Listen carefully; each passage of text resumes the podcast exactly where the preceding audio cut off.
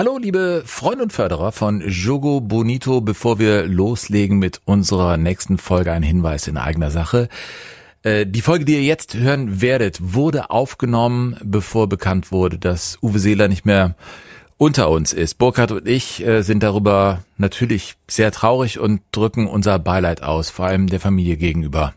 Dass Uwe ein Idol war und ein ganz großer im Fußball, muss ich euch nicht sagen. Uns war nur wichtig, dass ihr das äh, vor der Folge wisst, dass wir das tatsächlich also davor aufgezeichnet haben. So.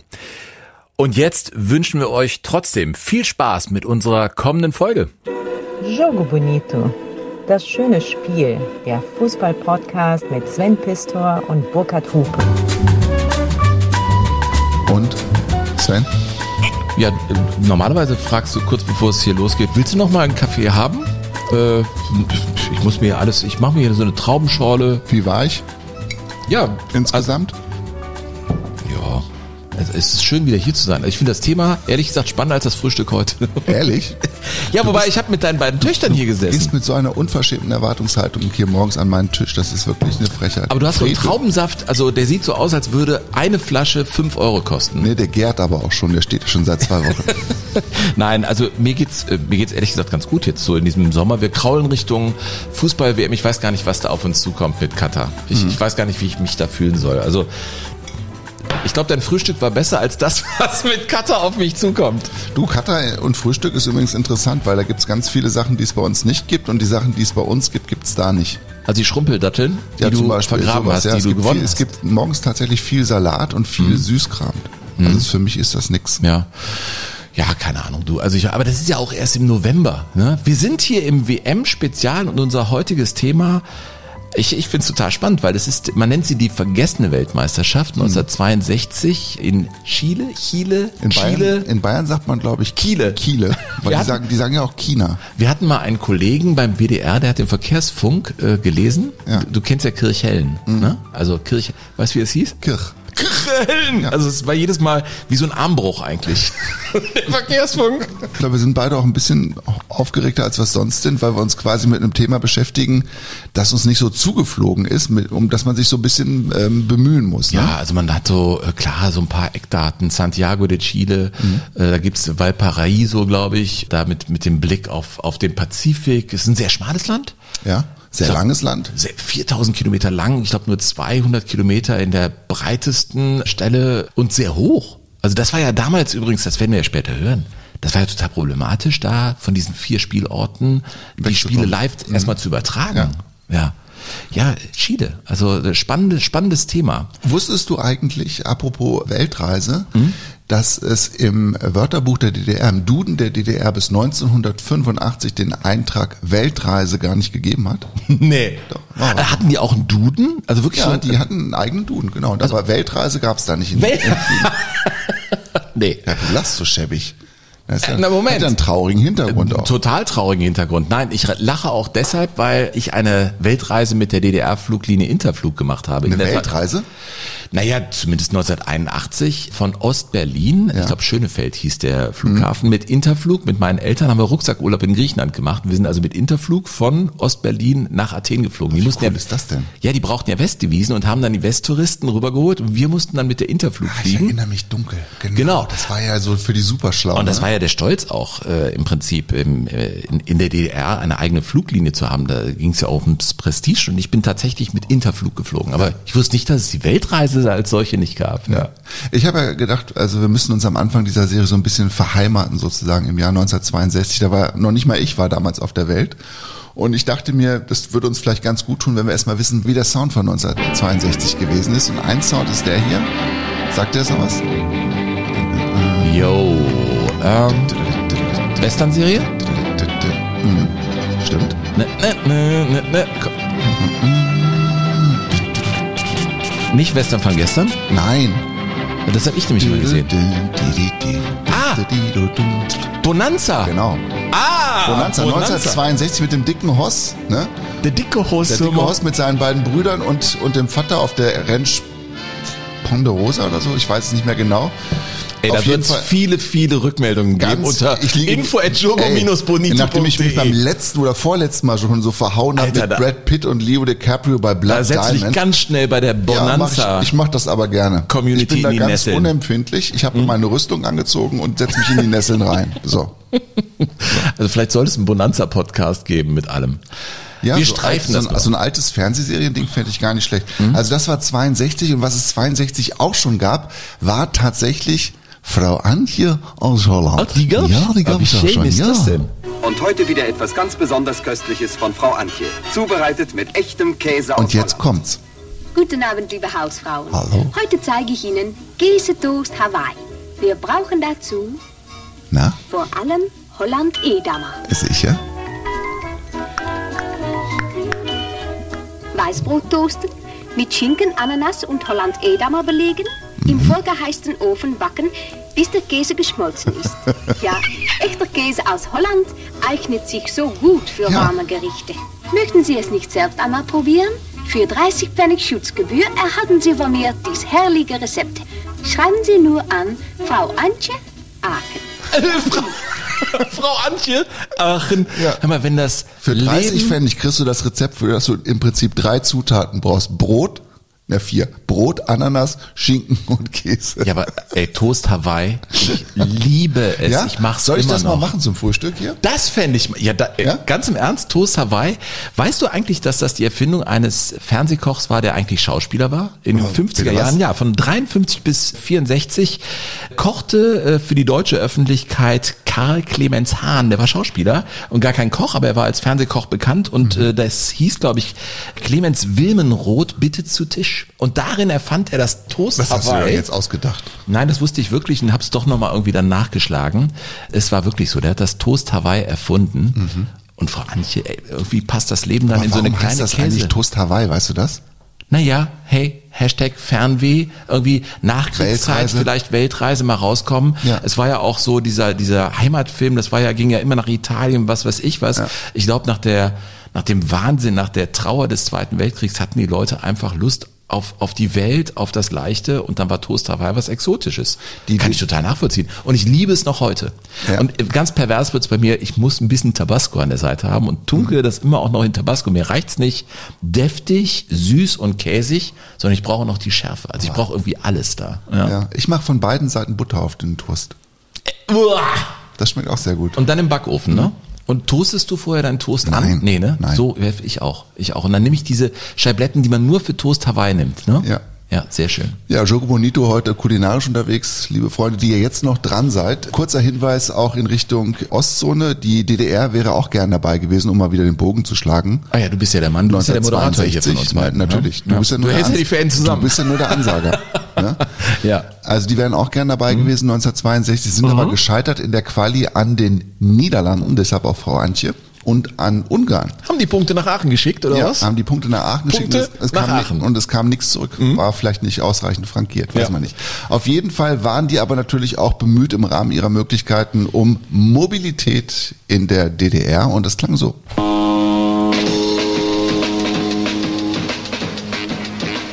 Wow. Die 250 Kubikzentimeter MZ-Trophy Sport aus Schopau. Für Männer, die fahren können. So. Mehr brauchst du nämlich nicht. Ja, die MZ, Ja. Kultmotorrad Zwei- aus der DDR. 250 Ja, ja, ja. für absolut. Männer, die fahren können. Und Zweitakter. Was, was ich total spannend finde, in der DDR war man damals auch sehr bemüht, die Menschen zum Sport zu animieren. Also was bei uns dann die, die Trimmlichtbewegung gewesen ist. In Die kam aber 70 in den später, 70er glaub ich, ne? Jahren kam die erst ne, mit den Trimmpfaden und so weiter. Ähm, das gab es in der DDR schon früher. Also da hat man auch quasi schon von, vom Staat her versucht, die Menschen in Bewegung zu halten. Und das führt aber auch zum Teil zu kuriosen Ergebnissen in der, in der, im DDR-Fernsehen. Also das Gesundheitsministerium hat Ja, Spots geschaltet, genau. um, um irgendwie die Leute... Um die Menschen zu mobilisieren, um ihnen zu sagen, bewegt euch, sonst sterbt ihr. Den Teufel jage schleunigst fort. Such dir ein Hobby, treibe Sport. Wer bastelt seinen Garten hart, schützt sich vor einem Herzinfarkt. Der bastelt seinen Gartenhakt, schützt sich vor einem Herzinfarkt. Aber ich komme in ein Alter, wo ich denke, ja, Gartenarbeit tut auch irgendwie gut. Ist auch Sport. Und der Arzt wird mich dafür loben und Ja. ich mache das für mein Ja, du Herz. behauptest ja auch nach wie vor, dass Golfsport sei. Ja gut, das ist Spazierengehen für, für Menschen, So. die eben dann hin und wieder sich ärgern über dass schlecht du, schön, geschlagene dass Bälle. du das auch so siehst. Äh, 1962. Wir sind bei dieser Weltmeisterschaft. Deutschland ist acht Jahre zuvor Weltmeister geworden. Vier Jahre zuvor sind sie ins Halbfinale vorgestoßen und da an Schweden gescheitert. Wir haben über die Schlacht von Göteborg gesprochen. Man muss sagen, das, was wir heute hier haben, ist die Schlacht von Santiago de Chile. Ja. Die ist noch eine Ecke härter. Das Ja, muss auf man jeden sagen. Fall. Also wirklich eine Zäsur im Fußball mit Folgen, die Italien gegen auch Chile, das war das, man sagt bis heute das brutalste WM-Spiel aller Zeiten. Also die Deutschen fuhren dahin und äh, da gab es natürlich so die Erwartung. Also in Deutschland war man natürlich schon, man war wieder wer? Im man Fußball dachte, schon, ja, ja. im Fußball, ja doch schon. 60er Jahre, äh, Wirtschaftswunder hatte man gerade hinter sich. Ja, und es gab Umfragen. Mensch, was erwartet ihr eigentlich von diesem Sommer, von dieser Fußball-Weltmeisterschaft? Und äh, das sagten die Menschen. Also ich persönlich habe keine Ahnung. Aber ich habe einen Mann, der also leidenschaftlich am Fernsehen sitzt, Fußball zuschaut, auch persönlich auf den Fußballplatz geht. Und natürlich bin ich also orientiert, was jetzt für ein wichtiges Ereignis vor uns steht. Ich glaube, wir können mit allen Hoffnungen in diese Spiele hineingehen. Und wir erwarten auch diesmal nicht nur eine Überraschung wie 1954, sondern wir warten aufgrund des Könnens unserer Nationalelf, die sie bei den letzten Spielen gezeigt hat, auch einen der ersten Plätze. Wenn Sie mich fragen, wie die Sache ausgehen wird, so kann ich Ihnen sagen, dass in der ersten Gruppe unsere deutsche Mannschaft einen sehr schweren und harten Gegner haben wird in den Italienern. Als Laie möchte ich mich nicht festlegen, wer, Deutscher, äh, wer Weltmeister wird. Für Fußball interessiere ich mich überhaupt nicht. Die Frage nach dem vermutlichen Weltmeister wurde uns recht einmütig beantwortet. Trotz aller Vorsicht bei der Prognose möchte ich meinen, dass Brasilien große Aussichten hat. Brasilien. Italien! Brasilien. Ja, das ist so witzig, ne? Die Männer schrauben sich hoch in so eine Expertenrolle und die die Frauen klingen irgendwie auch Putzig noch. klingen die. Putzen- Vielleicht wurden sie aber auch in so ein putzig. Bild äh, reingepresst. Der erste damals. klang wie eine Schauspielerin, fand ich. War sie auch. Ja? Ja, war sie auch. Ja, ja, absolut.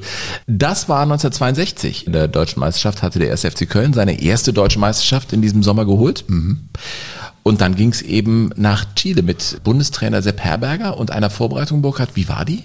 Ja, die war eigentlich ganz vielversprechend. Also das Fußballjahr hatte richtig stark begonnen mit einem 3 zu 0 in Hamburg gegen Uruguay, dem ersten Spiel übrigens mit Wolfgang Farian im Tor. Zu dem erzähle ich nachher auch was. Der war sozusagen der Sensationsnationalspieler 1962. Warum erkläre ich später. Und die spielten also in Hamburg gegen Uruguay. Uruguay damals natürlich eine große Fußballnation und mit großer Spannung wurde der Auftritt der Deutschen erwartet und wurde dann aber auch recht interessant quasi für die Deutsche Wochenschau zusammengefasst. Über den Rängen des ausverkauften Hamburger Volksparkstadions lag eine erwartungsfrohe Stimmung, als Uruguay, der Weltmeister von 1950, gegen den Weltmeister von 1954, die deutsche Nationalelf, in weißer Hose zu einem Freundschaftsspiel antrat. Der Großmeister aus Übersee lieferte keine sehr überzeugende Partie, während Herbergers Schützlinge einem neuen Fußballfrühling entgegenstürmten. Ja, das war die Hoffnung. Der neue Fußballfrühling. Der Ja, die Stimme kommt immer wieder bei der Wochenschau. Ich weiß nur nicht, wer das ist. Also bei ganz vielen Reportern Weiß man's. Ich, Ja. ich weiß auch nicht, weil ich kann den auch, es kommt, der kommt nicht der kann vom- das Wort Dribbling auch überhaupt nicht Der aussprechen. kommt auf jeden Fall nicht vom Sport, Nee. was sich dann spätestens bei der Spielzusammenfassung herausstellt. Herbergers Elf im Gegenzug. Koslowski wird geschickt gelegt. Haller braust heran und gibt eine einmalige Gala-Vorstellung. 1 zu 0 für Deutschland. Horst Schimaniak, der als Vollprofi für gute Lire in das italienische Fußballgeschäft eingestiegen ist, serviert auch auf heimatlichem Rasen prächtige Vorlagen. Prächtig, und der prächtig. alte Jung-Internationale Fritz Schäfer erzielt mit diesem Abstaubertor Fritz das Schäfer. 2 zu 0. Ja. Fritz Schäfer? Fritz Schäfer. Als das Flutlicht aufflammt, zeigt Fritz Schäfer den Trick des Schon wieder? War kein Er Versehen. Hartgesottenen Troche und Koslowski nutzt eiskalt die Chance für sein erstes Ländertor. Ja. Wenn der Fritz Walter nicht dabei ist, aber der Hans Schäfer und dann aber irgendwie doch beide zusammen, also es war halt so, wie es war, Sven. Oh Mann, es war, es war wirklich so, wie es war. Das war eben die Vorbereitung, Burkhard. Und bevor wir, ich würde vorschlagen, bevor wir jetzt eintauchen tatsächlich in diese Weltmeisterschaft Ja. in Chile, Chile, sollten wir doch Reaktionen nochmal hier bei uns äh, zum Besten geben, weil wir bekommen wirklich viele, das geht uns runter wie Öl, viele Zuschriften. Info at jogo-bonito.de ist die E-Mail-Adresse. Info at jogo-bonito.de Ich habe in der Sommerpause, das ist mein Mantra. Mhm. Genau, ihr, ihr, habt gemailt und wir wollen an natürlich... Jogo at Nee, an info bonito.de. So. Ja, ich kann sowas übrigens wie der Mauersegler. Ich kann, während das die eine Hirnhälfte schläft, ja. kann ich auf der anderen Hirnhälfte sowas moderieren. Ja, im Moment sieht es ein bisschen aus, als ob beide Hälften schlafen. Nein, ich habe ja eine Sechs-Stunden-Sendung. Da habe ich äh, gestern festgestellt, als ich im Studio stand, hm. dass es tatsächlich bei mir auch so ist, dass eine Hirnhälfte schläft und die andere arbeitet. Das der Mauersegler macht es ja auch. Der kann ja in der Luft schlafen. Ja. Weißt du das? Das ist ein ganz toller Vogel. Ein super toller ja, Vogel. Ich auch. So, hier, hier kommen wir jetzt zu euren Reaktionen. Hier hat geschrieben Jan Schönfeld aus Alfter bei Bonn. Hallo ihr zwei, ich erlaube mir das Du zu benutzen, weil ich mit 50 Jahren eure Altersklasse habe. Mit großer Begeisterung verfolge ich eure Podcasts und bin bei jeder Folge fasziniert, was für Geschichten ihr auspackt. Weiter so. Als VfB-Fan habe ich mich wahnsinnig über die Schliens-Geschichte gefreut, die ihr in eurer ersten Folge eingebaut habt. Aber der Grund meiner Mail ist ein anderer. In der Folge 16 habe ich einen kleinen Fehler entdeckt, auf den ihr vermutlich schon von Aachener Fans aufmerksam gemacht Willst du das jetzt alles wurdet. vorlesen? Du kannst das nicht mal raffen? Das ist noch eine ganze Seite. Das ist echt eine ganze Seite.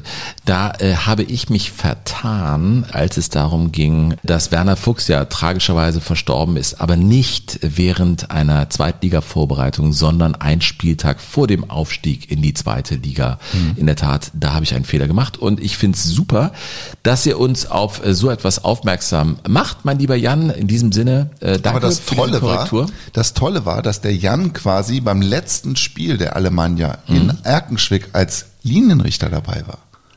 Ja, Wahnsinn. Das ist ja das Tolle und dass die, dass die Aachener Fans quasi den, den, den Gästeblock in schwarze Folie mhm. eingepackt hatten und dass sie da, glaube ich, mit 10.000 Fans nach Erkenschwick gefahren sind, um den Aufstieg doch noch sicher zu machen. Da stand ja im Raum, dass dieses Spiel abgesagt wird und das haben sie aber dann durchgezogen und zusammen mit den Fans haben sie es für Werner Fuchs durchgezogen.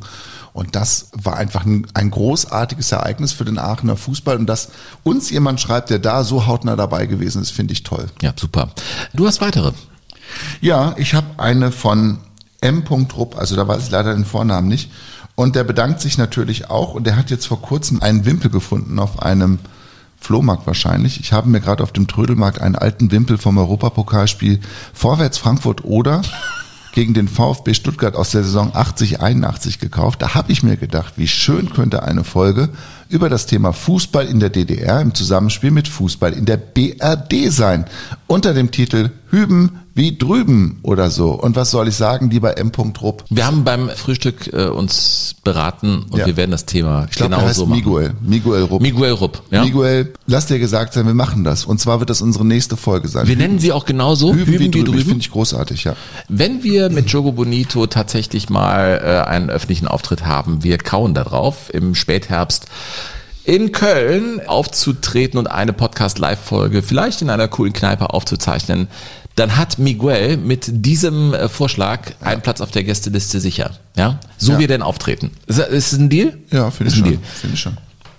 So, der nächste kommt von, von, von, von, von Harry Hanke. Ich meine, wenn du Harry Hanke heißt, dann musst du Hörer von Jogo Bonito sein. Harry Hanke. Harry Hanke. Ja. Das finde ich Harry Hanke. Mm, absolut. Ich wollte ja meinen Sohn Hugo nennen. Hugo Echt? Hupe. Mm. Kam bei hab deiner. Habe ich nicht durchgekriegt. Ja, weil man es nicht gendern kann. Hugo. So weiter. Du bist echt blöd. Ja. Ja, aber du hast, du hast ein Problem damit. Ne? Ich habe überhaupt kein liebe, Problem damit. Liebe Hörer, ja, sagt der Sven immer. Ich bin so divers, Hörer, dass ich mir das rausnehme, eben. Dass du immer wieder nach unten gucken musst, ne? Nein, so gar nicht. Nein, du. ganz im Ernst. Also Vom Scheitel bis zur Sohle divers, der Sven, natürlich. Vielen Dank für die vielen Sendungen, die ich bereits im Podcast hören durfte, sagt der Harry Hanke. Ja, und zu mir geht er davon aus, dass meine persönliche Bücher, Bücherwand mindestens vier Meter mal vier Meter mal zwei Meter zehn das groß kommt sein nicht muss. hin. Das reicht nicht ganz. Mhm. Er ist gerade auf Usedom unterwegs und hat sich irgendwie immer mal wieder vor diesen öffentlichen, ja, das sind ja so öffentliche Büchereien, ne, wo man Bücher reinstellt und rausnehmen kann. Da hält er sich immer auf und er hat ein Buch gefunden, das im Osten verschenkt worden ist, war so in, um Weihnachten 66 rum, und zwar von der Fußball-Weltmeisterschaft 1966, ein DDR-Buch über die Fußballweltmeisterschaft. Die haben da gar nicht 1960. mitgespielt. Nein, die waren nicht dabei. Die waren ja nur ein einziges Mal dabei. Ja. Und das beginnt mit der Einführung, mit dem Hinweis darauf, dass die neutralen und freien Journalisten der Deutschen Demokratischen Republik nicht zur WM nach England reisen durften, weil der Klassenfeind keine Ausreiseerlaubnis erteilt hat. Ja, und als er dieses Buch entdeckt hat, der Harry Hanke, hat er sich gedacht, das muss er uns zur Verfügung stellen. Der braucht jetzt noch die Adresse, die kommt natürlich, lieber Harry, und du kriegst als Dankeschön von mir natürlich mein kleines Buch, Der Weisheit letzter Schuss, Ja, super. Kann man auch so äh, natürlich im örtlichen Buchhandel erwerben. Da, wo Wir machen für gibt. nichts anderes Werbung. Also das ist ja ganz klar. Das kann man da Noch gibt es das, vereinzelt. So ist es. Du, jetzt mache ich einen kleinen alten Taschenspielertrick für Moderatoren. Du sollst ja dazu lernen, wenn man es irgendwie so machen will, dass es cool klingt, legt Ja. man ein kleines Bett drunter. Das klang, klang jetzt eben schon ein bisschen hölzern, Burkhard, ja. Ja, Äh, aber du, weil du das Bett weggedreht hast, du Sackgesicht. So, jetzt gebe ich mir nochmal Bett, bevor wir auch wieder nach Chile gehen. Von Conny Rohleder. Lese ich nicht ganz vor, aber ich muss das äh, Ah, ich finde, das kannst, das könntest du jetzt wirklich ja, nicht, mal ganz vorlesen. Ja, äh, bitte, okay. Ich ich finde es echt schön. Oder Ja. reicht dein Musikbett nicht, mein Sven? Doch, doch.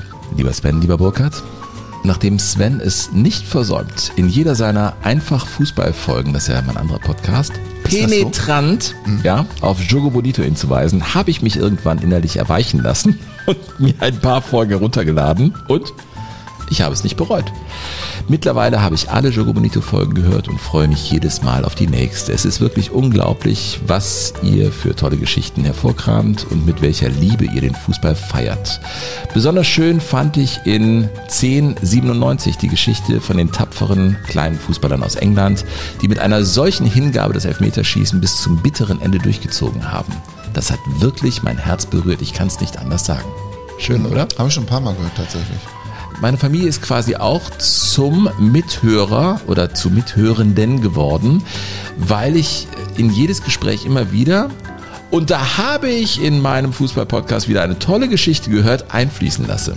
Meine Familie weist eine Frauenquote von 80 Prozent auf. Wow. Das erwähne ich nur, weil ihr in eurer letzten Folge sagtet, ihr hättet bisher nur Mails von Zuhörern erhalten. Nee, nee, stimmt Das ist hiermit Frau, überwunden. Eine Frau war immer Lieselotte Kne Knebeck oder so heißt die. Genau, von einer Zuhörerin Ja. Nein, von genau. einer. Ihr hättet bisher nur äh, Ja. Mhm. Mail, Mails von einer Zuhörerin erhalten. Dies sei hiermit überwunden. Wer unsere Familie kennt, weiß, dass wir samstags zwischen 14 und 20 Uhr nicht ansprechbar sind. Wir versammeln uns dann in schöner Regelmäßigkeit im Wohnzimmer, wo wir Liga live oder heute im Stadion hören. Das ist ja sozusagen unser Ableger beim Bayerischen Rundfunk. Nein, also das sind ja die beiden Fußballsendungen. Übrigens die erfolgreichsten im Radio in Das Deutschland. stimmt, ja. Im Radio. Ja.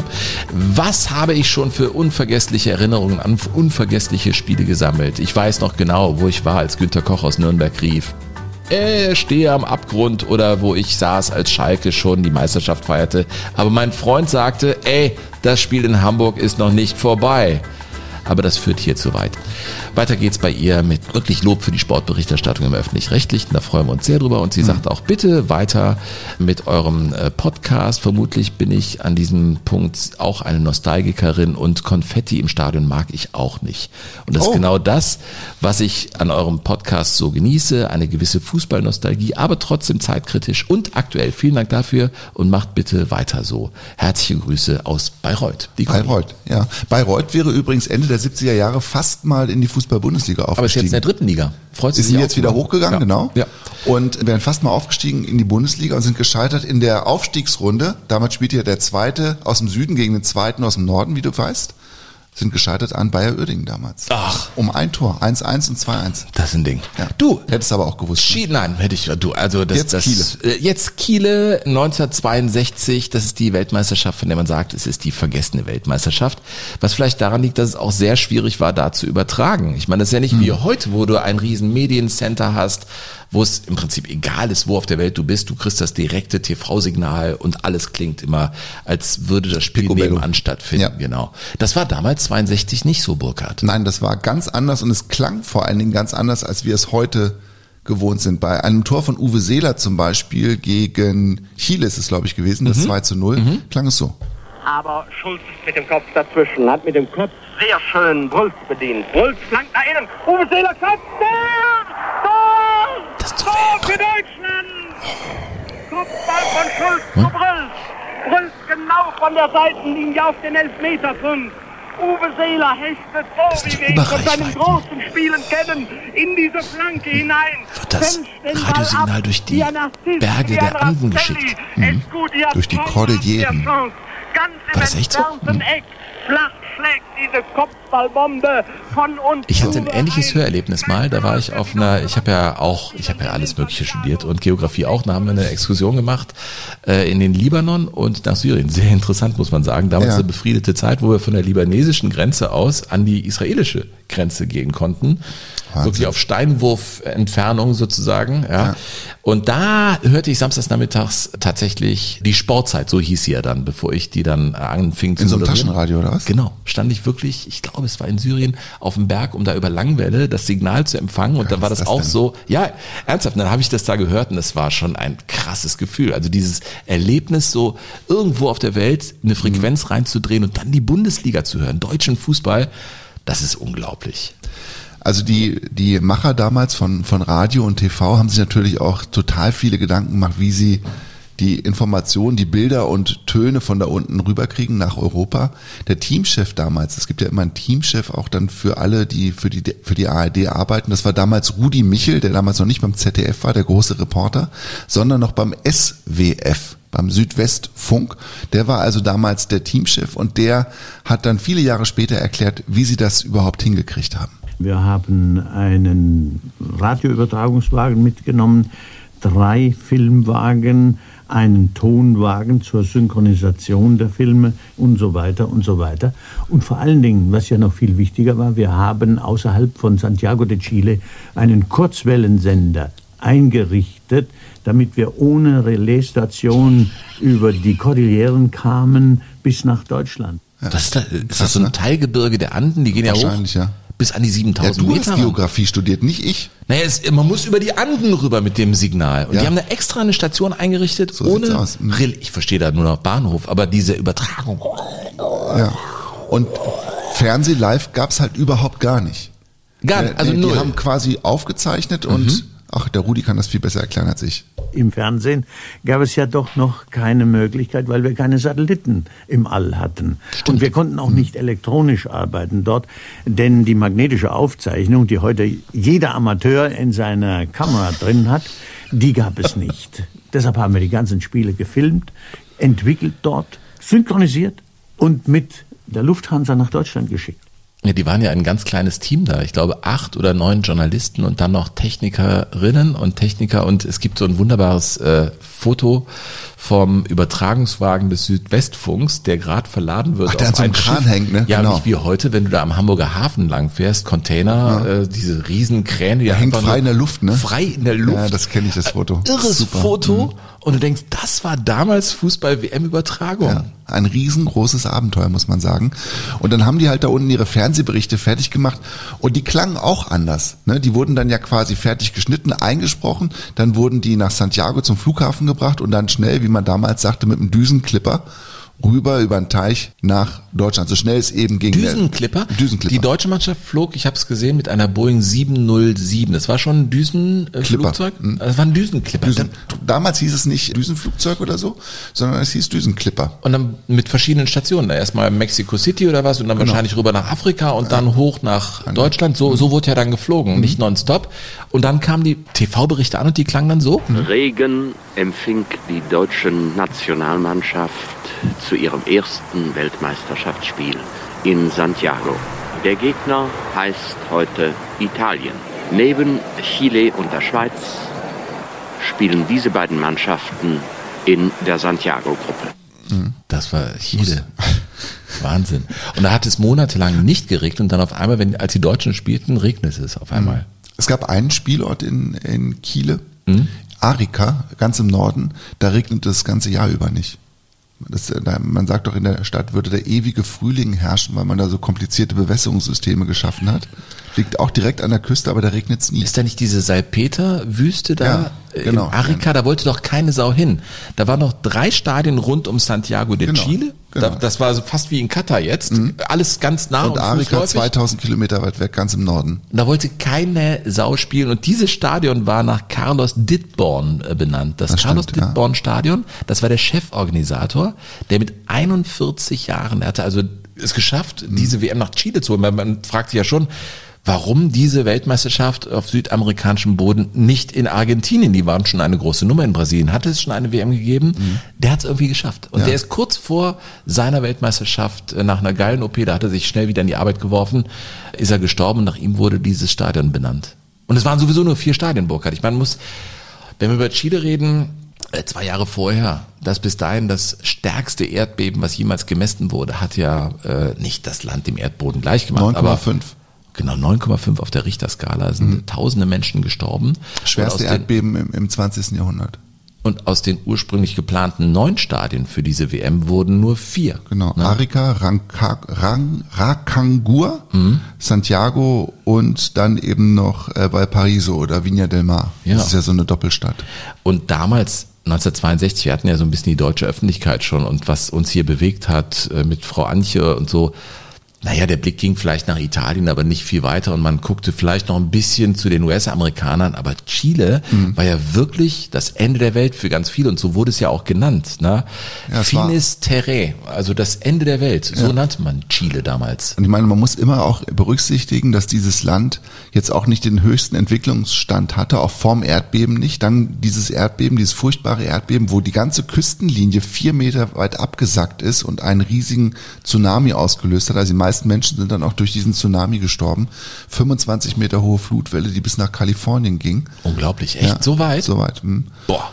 Und dann mussten die halt trotzdem irgendwie alles zusammenscharren, was sie hatten, um das Land wieder aufzubauen und gleichzeitig auch diese WM zu organisieren. Und das ist, glaube ich, auch etwas, was die, was die Chilenen auszeichnet bis heute. Sagt man zumindest, ich bin ja noch nie da gewesen, du auch nicht, aber man sagt, dass diese, heute würde man, glaube ich, von Resilienz sprechen, ne? diese Widerstandsfähigkeit, sich auch wirklich gegen alle Unwägbarkeiten zu behaupten. Das ist etwas, was die Chilenen, glaube ich, damals auch sehr stark ausgezeichnet hat. Und die Nationalmannschaft beispielsweise wusste um das große Problem, diese WM zu finanzieren. Und die sind dann anderthalb Jahre lang durch Südamerika getourt mit Freundschaftsspielen, um Geld einzusammeln, damit diese Stadien gebaut werden konnten. Hm. Ja, unglaublich. Und sie haben sich ja so gefreut. Sie waren so stolz und auch voller Lebensfreude. Es gab ja diesen WM-Song, den würde ich ja nie und nimmer äh, toll, ne? mit Ja, Chile in so Verbindung bringen. Da hätte man ja gedacht, das, was ist ich, was das für eine Musik ist, irgendwas Folkloristisches. Aber naja, King of Rock'n'Roll gab's nicht nur mit Elvis oder Chuck Berry, gab's auch mit den Ramblers in Chile. Fahrplaner.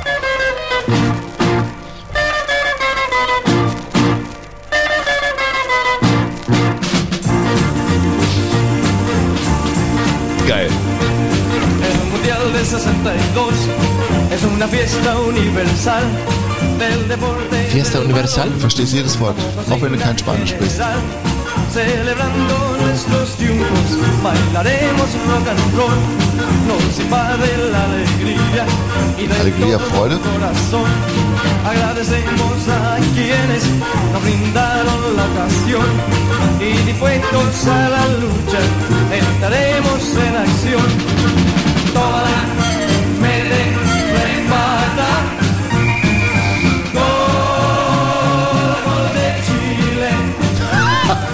un sonoro se aquí y bailemos rock and roll.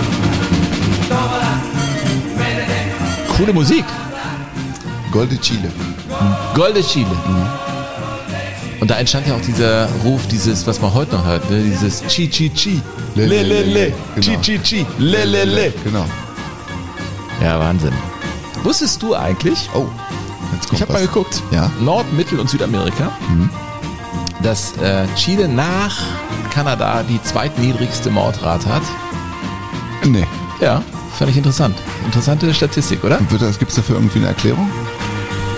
Nee, von mir nicht. Ich fand's interessant. Das wäre ja auch mal was Neues gewesen. Naja, aber Nee, wenn du so die gut. Länder da durchgehst und dann kommst du vielleicht zu einem. Ey, das wird kein Zufall sein, die Statistik.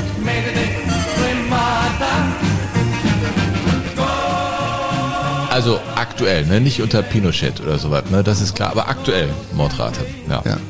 Ja, sollen wir den kurzen Ausflug noch machen zu Pinochet? Ich meine, das ist ja wirklich, man muss ja auch immer überlegen, die haben dieses Nationalstadion gebaut in Mhm. Santiago de Chile und alle waren furchtbar stolz auf dieses Stadion. Es wurde dann noch ein bisschen umgebaut zur WM. Das Modell, das für dieses Stadion Part stand, war das Olympiastadion in Berlin tatsächlich. Und dann wurde dieses Stadion ja Anfang der 70er wirklich aufs, aufs übelste missbraucht als Internierungslager für politisch Andersdenkende, als Pinochet sich an die Macht geputscht hatte. 1973. 1973, nachdem Allende der erste marxistische Politiker gewesen ist, der in der westlichen Hemisphäre demokratisch in das Amt des Staatspräsidenten gewählt worden war. Und der natürlich auch mit, mit vielen Hoffnungen auf eine andere ja, politische Welt verbunden gewesen ist. Und ne? da hat natürlich Nixon und auch Ja, äh, die der CIA, nationale Sicherheitsberater Kissinger auch Ja, ihre Nixon, Rolle in absolut. Südamerika. Ne? Äh, Das, das muss man einfach sagen. Allende wurde ja, er hat es mehrfach versucht und dann wurde er endgültig Mhm. äh, da in, in, ins Präsidentenamt gewählt. Und das war die große Angst äh, der US-Amerikaner, dass sozusagen Südamerika dem Sozialismus anheimfallen würde.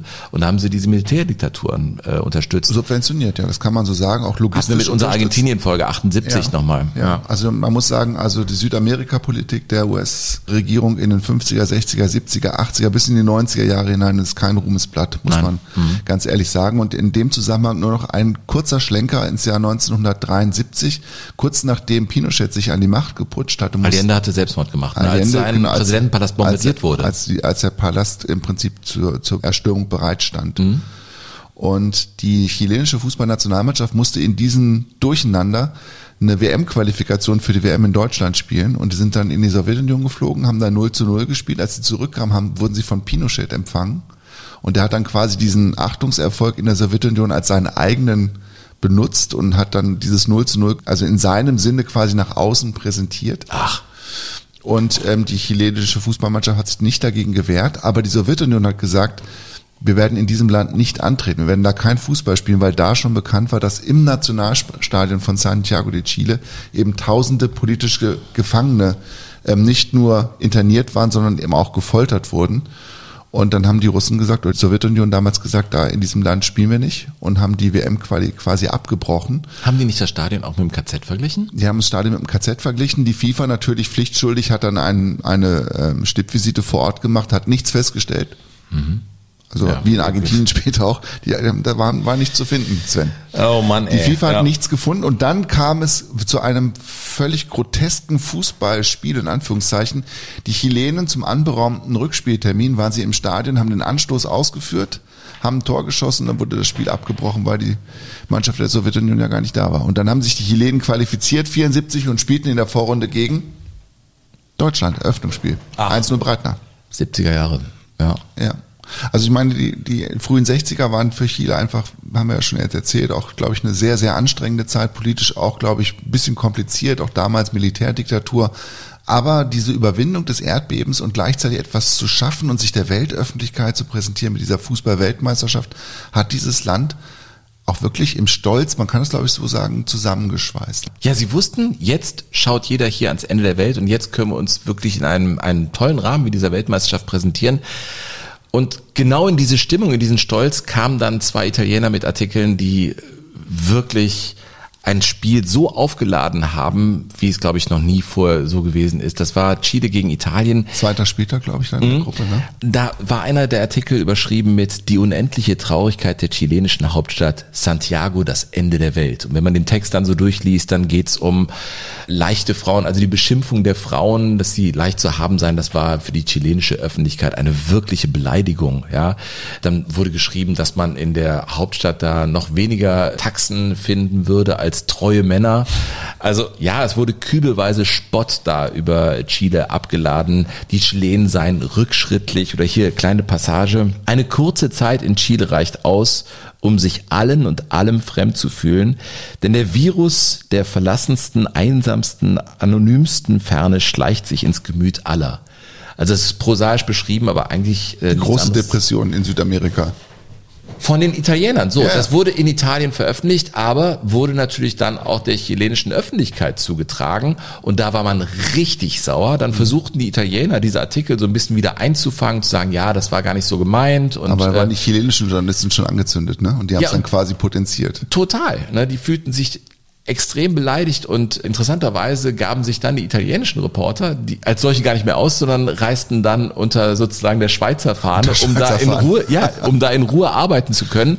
Und das Irrsinnige ist ja, als die Mannschaft der Italiener äh, das Spielfeld betrat gegen Chile, haben die Spieler Nelken ins Publikum gereicht, so als Versöhnungsgeste. Mhm. Und diese Nelken kamen postwendend geschmissen zurück. Also Ja. unter diesen Umständen fand die Schlacht von Santiago statt. Und das, das Spiel war kein Zuckerschlecken, Ja, es war eines der brutalsten Fußballspiele aller Zeiten im Rahmen einer Fußball-Weltmeisterschaft. Und es gab schon nach wenigen Sekunden das erste Foulspiel. Ich glaube, nach zwölf Sekunden gab es das erste Foulspiel, das von Ken Aston, dem Schiedsrichter aus Großbritannien, gepfiffen wurde. Und man muss sagen, ich glaube, diesen Tag im Juni 1962 in Santiago de Chile, den wird äh, Ken Aston nie vergessen haben. Vielleicht hat er sich manchmal gewünscht, ihn aus seinem Gedächtnis streichen zu können, aber es war, glaube ich, das Fußballspiel, das er am wenigsten im Griff hatte. Na, er hat gesagt, das äh, war nicht so, dass ich hier als äh, Schiedsrichter gefordert war, sondern es hatte mehr was von einem äh, Militärmanöver, dem ich hier beigewohnt. Ja, hat er gesagt, er sprach von Militärmanöver, wo er dabei war. Man muss sagen, er hat seine Rolle auch nicht so neutral äh, interpretiert. Es gab ja zwei Szenen, wo Leonel Sanchez, der Chilene, zweimal Außenstürmer. Hm? den Italiener mit Faustschlag nieder, also wirklich zu Boden, mit dem Knockout zu Boden schlägt und der äh, Linienrichter, so sagte man das ja damals, zwei Meter entfernt steht. Also alle haben es gesehen, er wurde trotzdem nicht des Feldes verwiesen. Interessanterweise war der Vater vom Sanchez äh, Profiboxer. Also der wusste auch, wie man zuschlägt. Ja. Aber auf der anderen Seite sind natürlich zwei Italiener runtergegangen. Ja. Ne? Auch der, der von, von Sanchez niedergestreckt worden ist, der David ist auch vom Platz geflogen, weil er sich dann natürlich irgendwann revanchiert hat. Und ganz am Anfang ist der Ferini schon runtergegangen, der hat sich acht Minuten lang geweigert, den Platz zu verlassen und dann wurde er mit Unterstützung des Militärs quasi vom Rasen gebracht. Ja, das war gar nicht so unüblich damals. Also das war ja dann vier Jahre später äh, bei der WM in England genauso mit den Argentiniern, ne? Ja. als sie da den Ratinen ne, vom Platz gestellt haben. Das stimmt im Spiel gegen England. Ja, ja. Und ähm, David Coleman, der BBC-Reporter 1962, beginnt die Zusammenfassung dieses Spiels mit folgenden Worten. Das Spiel, das Sie jetzt gleich sehen werden, ist die dümmste, entsetzlichste und schändlichste Darbietung des Fußballs in der Geschichte des Fußballs. Dies ist das erste Mal, dass sich beide Länder getroffen haben. Wir hoffen, dass es das letzte Mal sein wird. Das Nationalmotto von Chile lautet, und das stimmt wirklich, durch Vernunft oder mit Gewalt. Das Nee, ist tatsächlich, echt? das, das ist tatsächlich ähm, das Motto von Chile. Heute waren die Chilenen nicht bereit, vernünftig zu sein und die Italiener haben auch nur Gewalt angewendet. Ein Desaster für die Weltmeisterschaft. Ja. Äh, Fritz Wirth, Weltkorrespondent, der auch da war. Also er wird unter dem Eindruck dieses Spiels unter anderem gewesen sein. Das war überhaupt ein Turnier, muss man sagen, mit äh, brutalem Fußball, mit Fußballverhinderung. Die einzige Mannschaft, die wirklich brillierte, zum Teil war Brasilien, der Weltmeister. ja. Auch nicht in jedem Spiel, aber nachher, als es um was ging schon. Naja, gut, also war es im Halbfinale 4 zu 2 geworden, im Finale 3 zu 1 geworden. Also die, ne, es wurde nicht nur defensiv gedacht. Der hat auch was Interessantes geschrieben. Er schrieb grundsätzlich, wenn dieses Fußballfest, also die WM, nicht sehr schnell wieder einen Rahmen findet, bleibt nur noch eine Alternative, Doppelpunkt, schafft es ab, es wird zum Ärgernis. Interessant, ne? Ja, total. Wie die das gesehen haben. Ne? Ja. Die Italiener haben danach festgehalten, dass die Chilenen sich aufgeführt hätten wie die Kannibalen, also die italienischen Zeitungen. Menschenfresser. Wie die Kannibalen. Und als diese Nachrichten vom Spiel in Santiago in, in Italien eintrafen, musste die chilenische Botschaft vom italienischen Militär geschützt werden. Also so aufgebracht waren die Menschen, weil eben zwei ihrer Spieler vom Platz geschickt worden sind und kein einziger Chilene für dieses brutalste Fußballspiel aller Zeiten bestraft wurde. Und die Chilenen, das fand ich jetzt auch ganz süß, die chilenischen Zeitungen haben das aber ganz anders interpretiert, dieses Spiel. Die haben gesagt, die Italiener wollten nur eins, sie wollten unsere Spieler verletzen und sie waren sehr wahrscheinlich alle gedopt. Echt? Ja. Ja, Wahnsinn. Ja. Man muss dazu sagen, dass Ken Aston ja dann 1966 bei dem Spiel, was du gerade angesprochen hast, mit dem Kreitlein, ne, dem tapferen Schneiderlein aus Deutschland, der dieses Spiel zwischen England und Argentinien gepfiffen hat, er war, glaube ich, der Schiedsrichterbetreuer in diesem Spiel. Ne? Und da ging es ja auch drunter und drüber, äußerst brutal. Die Spieler wollten nach Platzverweis den Platz eben nicht verlassen. Und dann hat Ken Aston ja nachgedacht, was man eigentlich machen kann, um dieses Übel irgendwie in den Griff zu kriegen. Ja, absolut. Also ich meine, übrigens, die äh, Chilenen gewannen das Spiel gegen Italien. Ja, übrigens 2-0, mit ja. 2 zu Ja, 0. das ist ja das ist ja, ist ja logisch, ja, wenn sie das Halbfinale dann auch später erreicht haben. ja, der Aston war dann äh, Schiedsrichterbeobachter at home in London und nach dem Spiel im Wembley Stadium fuhr er dann durch London und dachte sich, so kann das nicht weitergehen. Wir brauchen was bei Schwarz-Weiß-Übertragung, was sich farblich auch gut voneinander absetzt. Und dann heißt es, er stand an einer Ampel und sah da die rote Ampel, die dann gelb und dann grün äh, wurde. Und dann dachte er, ach komm, ey, lass uns das doch einführen. Äh, rote und gelbe Karten. Und weil man ja äh, die rote am Arsch trägt, hat man ja die Arschkarte hinten in der Gesäßtasche, sage ich mal allen Klugscheißern da draußen. Und das ging ja dann auf einmal ganz schnell, 66 nach Rücksprache mit dem Kreitlein. Der Vorschlag bei der FIFA und vier Jahre später bei der WM 1970 gab es dann erstmals rote und gelbe Karten, aber die gab es eben nicht 1962. Da gab es Mhm. zwei Hinausstellungen und das unter Polizeibegleitung unter anderem. Ja. Weißt du, was ich gesehen habe, als ich jetzt mich nochmal mit der WM beschäftigt habe, gab es ja auch, gibt ja eine ganze Reihe alter Filmaufnahmen, die noch erhalten sind. Mhm.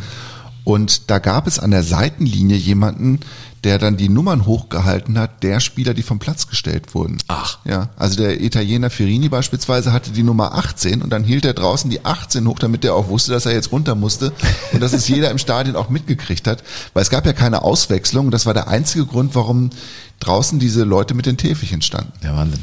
Ich meine, die Spiele der Chilenen waren voll. Der Publikumszuspruch, das vielleicht auch noch am Rande. War dünne. Sehr dünne. Also Es sehr schlecht viele Spiele. besuchte Es gab- Spiele. Die hatten aber auch, mal Auch auch das wurde kritisiert. Ja, ne? aber die hatten auch die Spitzenidee, dass die beiden Halbfinals gleichzeitig auszutragen, was natürlich dazu geführt hat, dass alle Ja. das Spiel von Chile sehen wollten. Das zweite Halbfinale hat keine Sau interessiert. Keine Die Sau interessiert. Hatten, glaube ich, 6000 Zuschauer beim zweiten Halbfinale. Ja, geil. Äh, ja, die Italiener, die waren halt dann wieder zu Hause. Die haben verloren. Das, es ging nicht weit Ja. für sie. Und man muss sagen, in Deutschland gab es zu dieser Zeit tatsächlich in diesen Wochen auch den Soundtrack zu dieser Tatsache, dass erstens zwei Ita Italiener da vom Platz geflogen sind. Zwei kleine Italiener von Conny Fröbis, die Nummer eins in Deutschland. Eine Reise in den Süden ist für Natürlich, nach Chile. und fein. Doch zwei kleine Italiener möchten gern zu Hause sein. Und schon knatterst du mit der Vespa über die Alpen. Kleine Italiener, die träumen von Napoli, von Tina und Marina. Die warten schon lang auf sie, zwei kleine Ja, die kamen ja auch ganz schnell wieder nach Hause dann. Die sind so allein. Eine Reise in den Wie schön.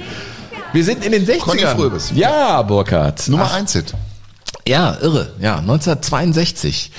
Eine Weltmeisterschaft, muss man sagen, mal aus, lass uns mal über die deutsche Perspektive da äh, 1962 reden. Mal wieder eine Kaserne, muss man fast sagen, wo sie untergebracht waren. Also das war die Militärschule Escola Militar Bernardo O'Higgins. Higgins, Ja, äh, da sind sie untergebracht äh, gewesen. Es ging nicht weit. Es ging bis ins Viertelfinale insgesamt. Spielerisch haben sie nicht so wahnsinnig Ja. überzeugt und es fehlte einer. Es fehlte dem Herberger sein Kapitän. Ja, es fehlte ihm Fritz Walter, also sein verlängerter Arm auf dem Platz, der eigentlich schon nicht mehr aktiv gewesen ist, damals 1962, der nur noch irgendwie mit Traditionsmannschaften durchs Land tingelte und der einen Vertrag hatte bei einem Buchverlag von dieser Weltmeisterschaft 62 zu berichten und äh, das quasi dann in einem Buch zusammenzufassen.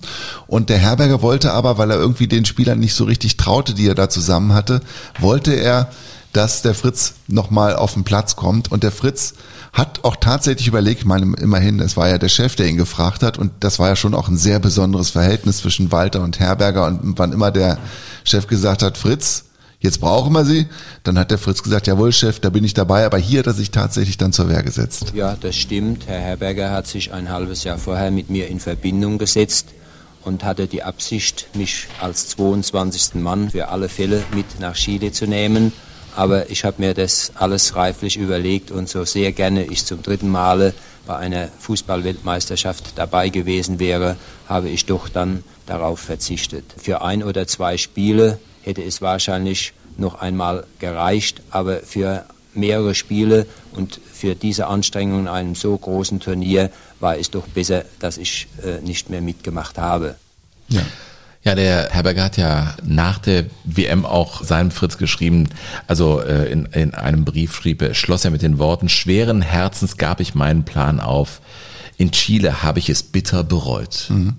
Vielleicht hätte ihm auch jemand wie Helmut Rahn gut getan. Der, der Boss hätte gerne mitgemacht in Chile. Der spielte damals in Enschede in, in der holländischen Eredivisie Mhm. und hat gesagt, ich bin bombenfit, fitter als 1954, aber der Anruf kam halt nicht. Also Mhm. er hat ihn nicht mitgenommen nach Chile. Vielleicht hat er auch einfach die Faxen dicke gehabt vom Boss. Also der Helmut Rahn hätte gerne mitgespielt. Der war nicht dabei und man hat Herberger ja später dann auch vorgeworfen, dass er so ein bisschen seinen eigenen Fußball verraten hat und dass er sich so dem Zeitgeist unterworfen hat. Und der war eben damals oder bestand in, in erster Linie daraus, Tore zu verhindern und nicht Tore zu erzielen. Als ich so jetzt so die Zusammenfassung gelesen habe und die Bewertung der Spiele von 62, habe ich mich sehr stark an die WM 2018 in Russland erinnert gefühlt, die ja, Ja. auch spielerisch furchtbar gewesen ist, viele, viele Tore nach Standards gefallen sind und die spielerisch, finde ich, nicht so richtig viel Freude bereitet hat. Mhm. Ja, ich meine, es war aber auch die Zeit da, ne?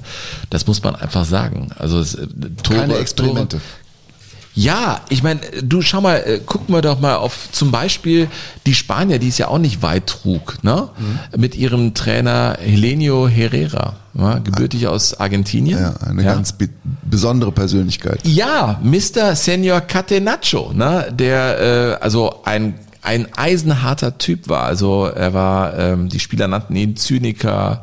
Er war ein Sklaventreiber, wie sie ihn nannten, oder auch ein Betonspieler. Und er sagte, ein perfektes Spiel endet 0 zu 0. Wir sind in der Zeit, Burkhardt, wo ganz viele Mannschaften auch diesen Ideen folgten. Und das war ja nicht irgendeiner. Der hatte Spanien mal übernommen, war aber vor allem erfolgreich im italienischen Fußball. Ne? Mit Inter Mailand zweimal den Europapokal der Landesmeister gewonnen. Ja, aber nicht mit dem schönsten Fußball. Nein, und er hat ja, also die Idee vom Catenaccio, er ist ja sozusagen einer der Dem Riegelfußball. Der Riegelfußball, richtig. Die Idee entspringt ja auch einem Bild vom Golf von Salerno. Also als da einer mal gesessen hat und gesehen hat, wie die Fischer das Netz hochziehen zu mehreren. Ne? Und äh, da im Prinzip keinen Fisch eine Chance lassen und schlüpft einer durch eine Masche. Hat ja nämlich einer der Fußballlehrer aus Italien beobachtet, dann gibt's immer noch einen Fischer, der für diese einzelnen Fische zuständig ist und die wieder oben ins Netz reinmacht. Ja, Das ist im Prinzip das Netz, was gespannt wird im Catenaccio, wo du drei ultra defensive Mittelfeldspieler hast, dann eine vierer Abwehrkette und dann eben noch den Fischer, der die einzelnen Der Fische... Libero. die Der Libero. Der Libero. Der Libero steht hinter der Natürlich. vierer Abwehrkette. Das ist die Idee des Catenaccio. Eigentlich findet es seinen Ursprung bei den Fischern vom Golf von Salerno und dieser Idee war der Herrera sehr zugewandt. Ja? Mhm. Aber er war auch den Frauen zugewandt. Das ist ja eine bizarre Figur, der Typ. Ja? Total. Der selber hatte drei Frauen und sechs Kinder und äh, sagte zeitgleich, die Frau ist trotzdem der Teufel, Männer. Ihr könnt Sex haben, wenn die Karriere vorbei ist. Aber weißt du, Das gilt auch für du uns. predigst Wasser und ballerst dir jeden Abend einen rein. Äh, oder es gab mal den Jahreswechsel. Silvester hatte seine Mannschaft, die war im Training, hatte gesagt, okay, 22 Uhr Bettruhe. Mhm. Okay, Mannschaft pennte und er wurde dann gesehen im Casino später bei einer Riesensause. Also ja, Helenio Herrera. Helenio Herrera. Ja, Trainer äh, der spanischen Mannschaft, die ja total prominent besetzt. Also man kann ja gar nicht glauben, dass die so sang- und klanglos in der Vorrunde ausschieden, denn da waren ja Spieler dabei, die mit Real Madrid in der Zeit alles abgeräumt haben in Europa. Real Madrid war State of the Art im europäischen Fußball. Und Helenio Herrera hat es wirklich geschafft, das Ding komplett vor die Wand zu fahren, weil er es nicht geschafft hat, Alfredo Di Stefano einzubauen. Den großen Alfredo Di Stefano, einen der besten Fußballer aller Zeiten. Ist der einzige Feldspieler im spanischen Kader gewesen, der kein Spiel gemacht hat. 1962. Oder Ferenc Puschkasch. Weiß ja auch nicht jeder, dass der Puschkasch nicht nur ungarischer Nationalspieler war, 54 Finale von Bern verloren, der Major der ungarischen Armee. Der ist ja quasi im ja, im weiteren Fortgang der, des ungarischen Aufstandes 1956, der dann von der Sowjetunion niedergeschlagen wurde, ist er nicht mehr zurückgegangen nach Budapest. Ist er dann so ein bisschen durch Europa getingelt, hatte keinen Halt, vor allen Dingen keinen Verein und die Karriere schien so wegzutröpfeln und dann hat er viele, viele Kilogramm zugelegt und dann kam ausgerechnet Real Madrid und hat gesagt, wir wollen den Ferenc Puschkasch haben.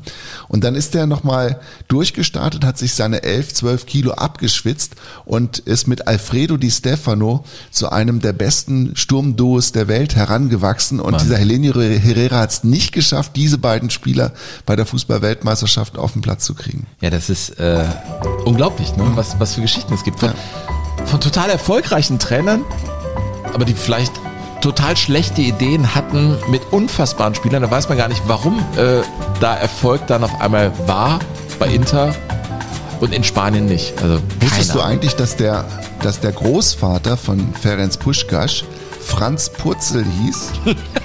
und ein schwäbischer Einwanderer war? Nee. Franz Purzel. Franz Purzel? Ja, Ferenc Puschkasch heißt übersetzt Franz Purzel. Die hießen nämlich alle Ferenc Puschkasch. Also sein Vater hieß auch schon so und der Großvater hieß auch schon so. Wahnsinn, Wahnsinn.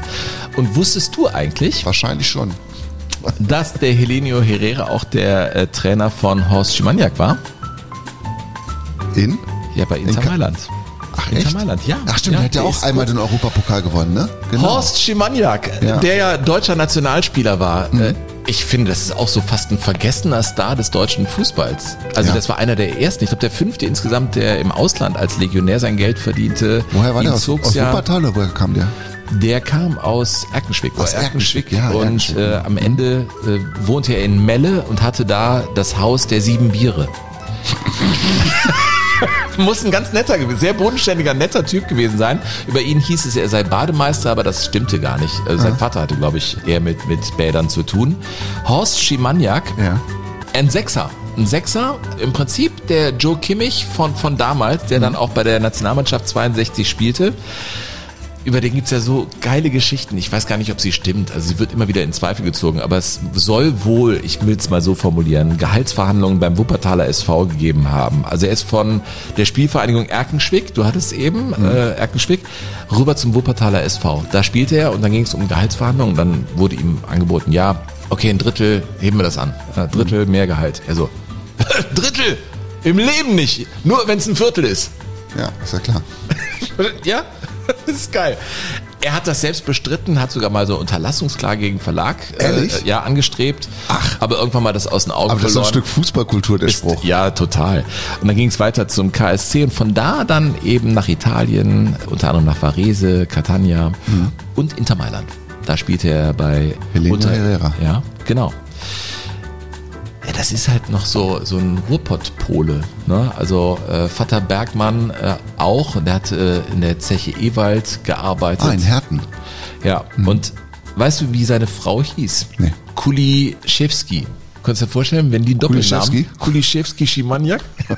Ja, Doppel, das gab's aber damals noch nicht. Nee, sie hat seinen Namen angenommen. Kuliszewski? Ja, ja, Super. ja. Also das, Kannst ja, das war halt so sowas. auch eine tragische Figur irgendwo, weil äh, im deutschen Fußball wurde er fast unehrenhaft entlassen. Der wurde dann auch später gar nicht mehr so groß eingeladen, weil er dann mal so eine Sauftour hatte zusammen Ah, mit dem stimmt, Haller. so einem B-Länderspiel war Genau, das, mit ne? dem Haller zusammen zieht er los, aber der Haller, der wurde sozusagen, ja, okay, das wurde dann so, so hingenommen. Aber Der Haller war ein raffinierter Hund, sag ich dir. Und der Horst Schimaniak war aussortiert worden und über den, zum Beispiel der Seeler, hat sich blendend mit dem verstanden, der hat den auch später noch besucht Mhm. und so.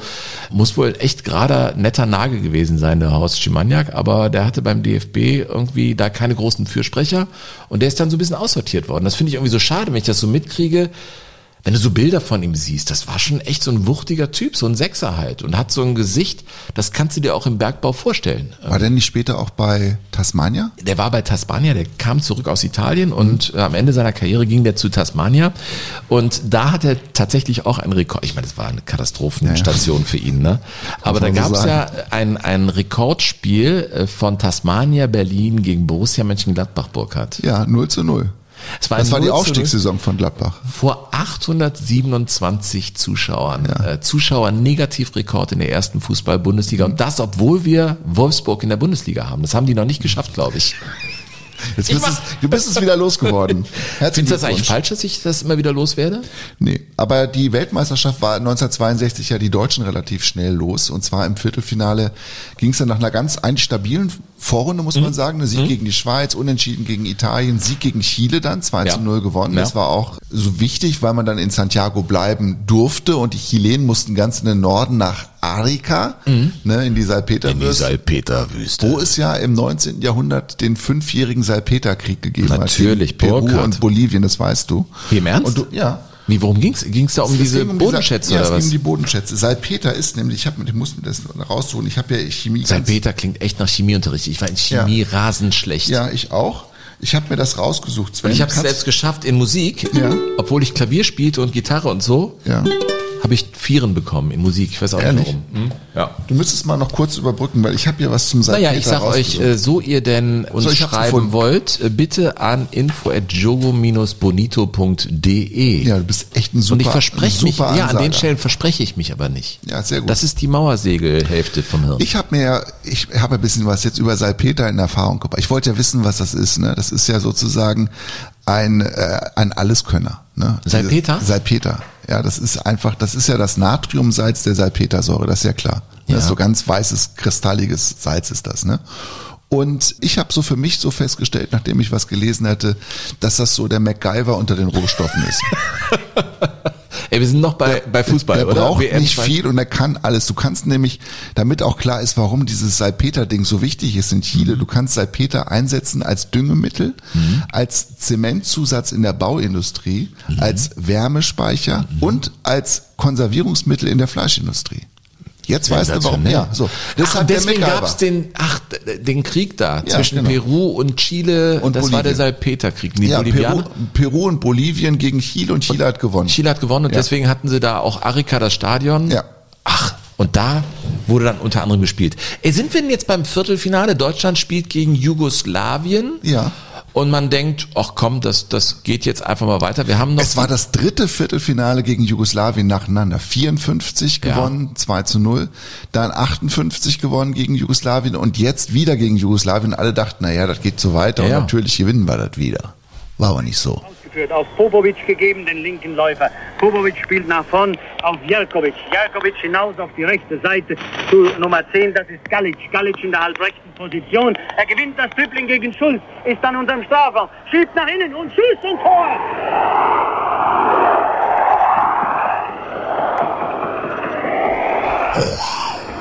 Hörst du das wieder? Durch die Anden geht's rüber nach Deutschland. Redet ihr wieder irgendwann? Ja, gleich. Er musste erst noch rausfinden, wer das Tor geschossen hat. Einer mal ein Bier holen.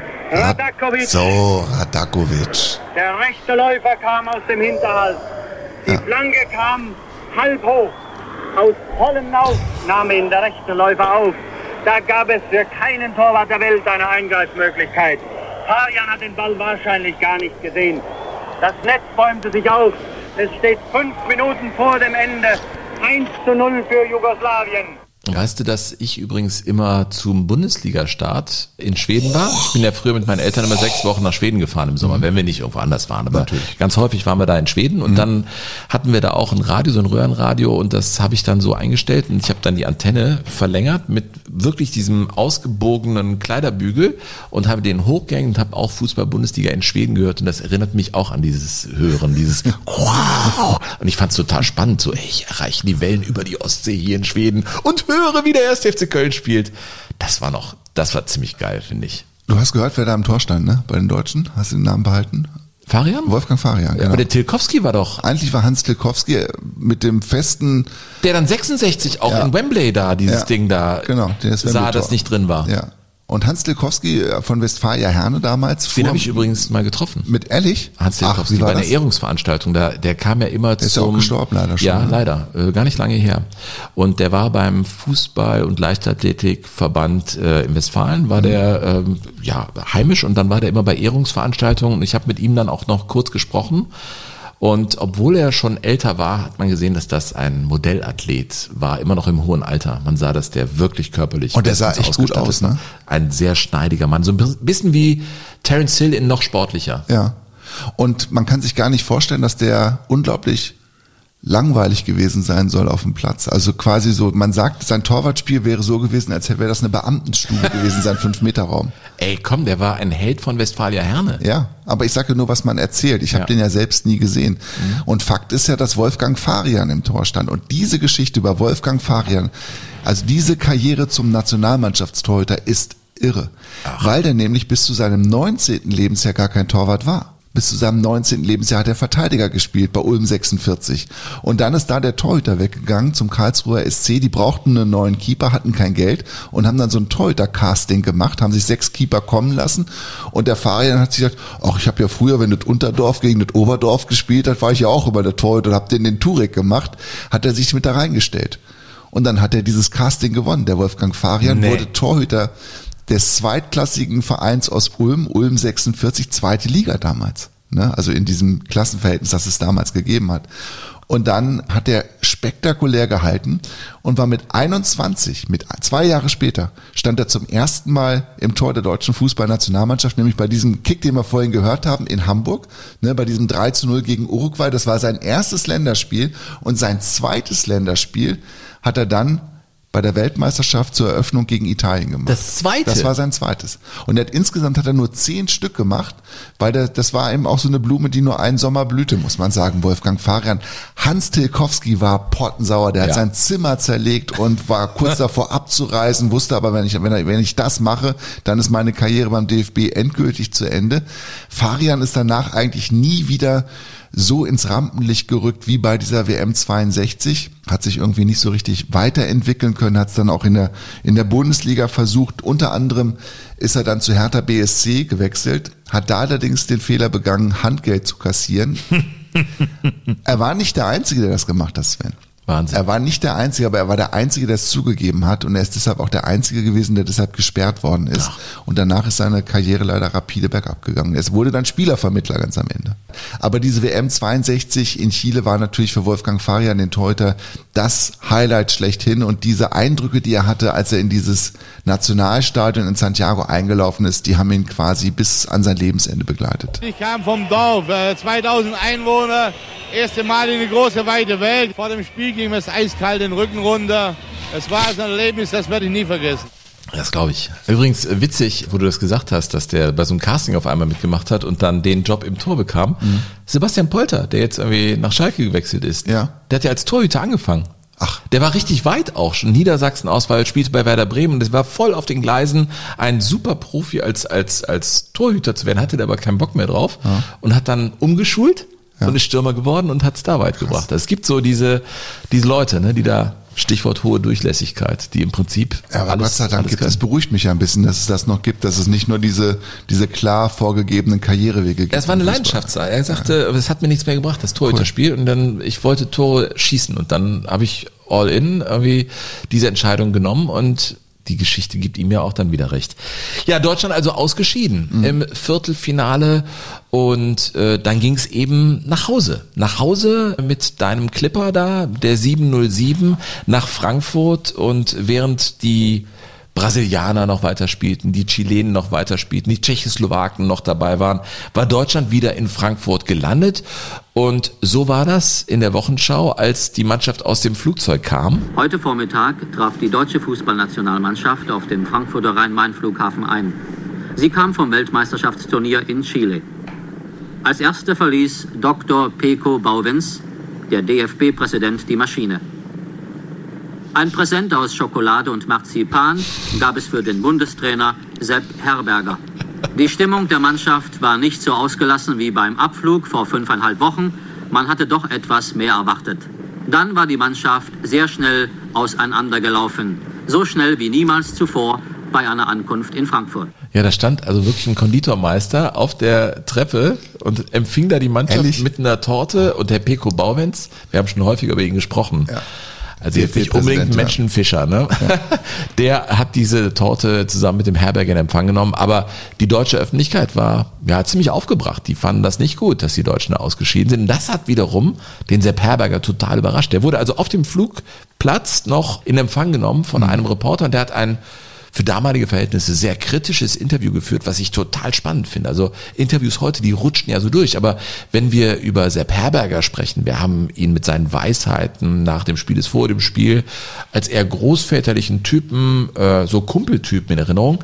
Ich finde, da wurde er richtig gehend bissig und er verstand die Kritik nicht. Wir können ja mal reinhören. Herr Herberger, Sie kommen aus einer heißen südamerikanischen Gegend wieder in die Heimat und hier geht es auch heiß her, denn die Diskussionen über das Ausscheiden der deutschen Mannschaft im Viertelfinale, die sind noch heftig im Gange. Was würden Sie anders machen, wenn Sie noch einmal in der gleichen Situation wären? Nicht das Geringste. Wir haben äh, uns sehr wohl Gedanken gemacht über unsere Gegner und über unsere Mannschaft und was wir tun könnten und sollten und müssten, um gut abzuschneiden. Und wir werden heute genau wieder dasselbe tun, was wir getan haben. Und unsere Spieler waren auch alle durch die Bank überzeugt von der Richtigkeit der getroffenen taktischen Maßnahmen und sind begeistert in den Kampf gegangen, in die Spiele auch gegangen.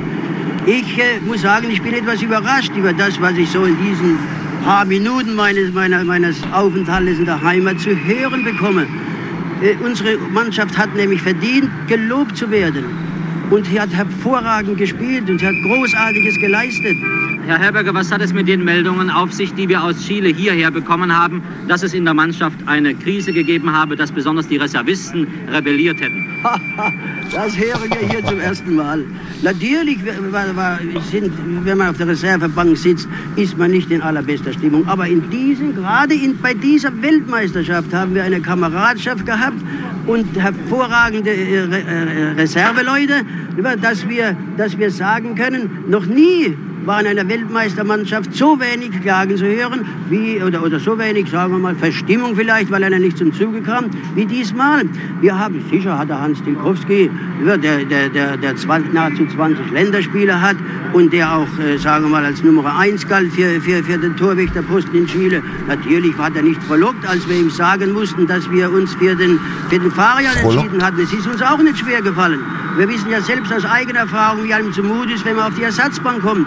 Aber, aber das von einer Verstimmung und von Unzufriedenheit und von, von Rebellion hat er, soll gar geschrieben worden sein. Also das sind Leute, das können nur Leute schreiben, weil die die Taktik angreifen, die von Taktik nichts verstehen. Und die von, von, von einer Rebellion oder Unzufrieden, auch nur von einer Unzufriedenheit und Verstimmung okay. schreiben, dass sie diese Dinge suchen und aufbauschen.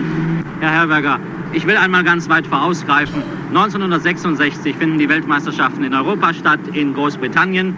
Werden Sie mit einem Konzept wieder mit dabei sein? Ach, wir machen uns, jetzt ist die Weltmeisterschaft zu Ende.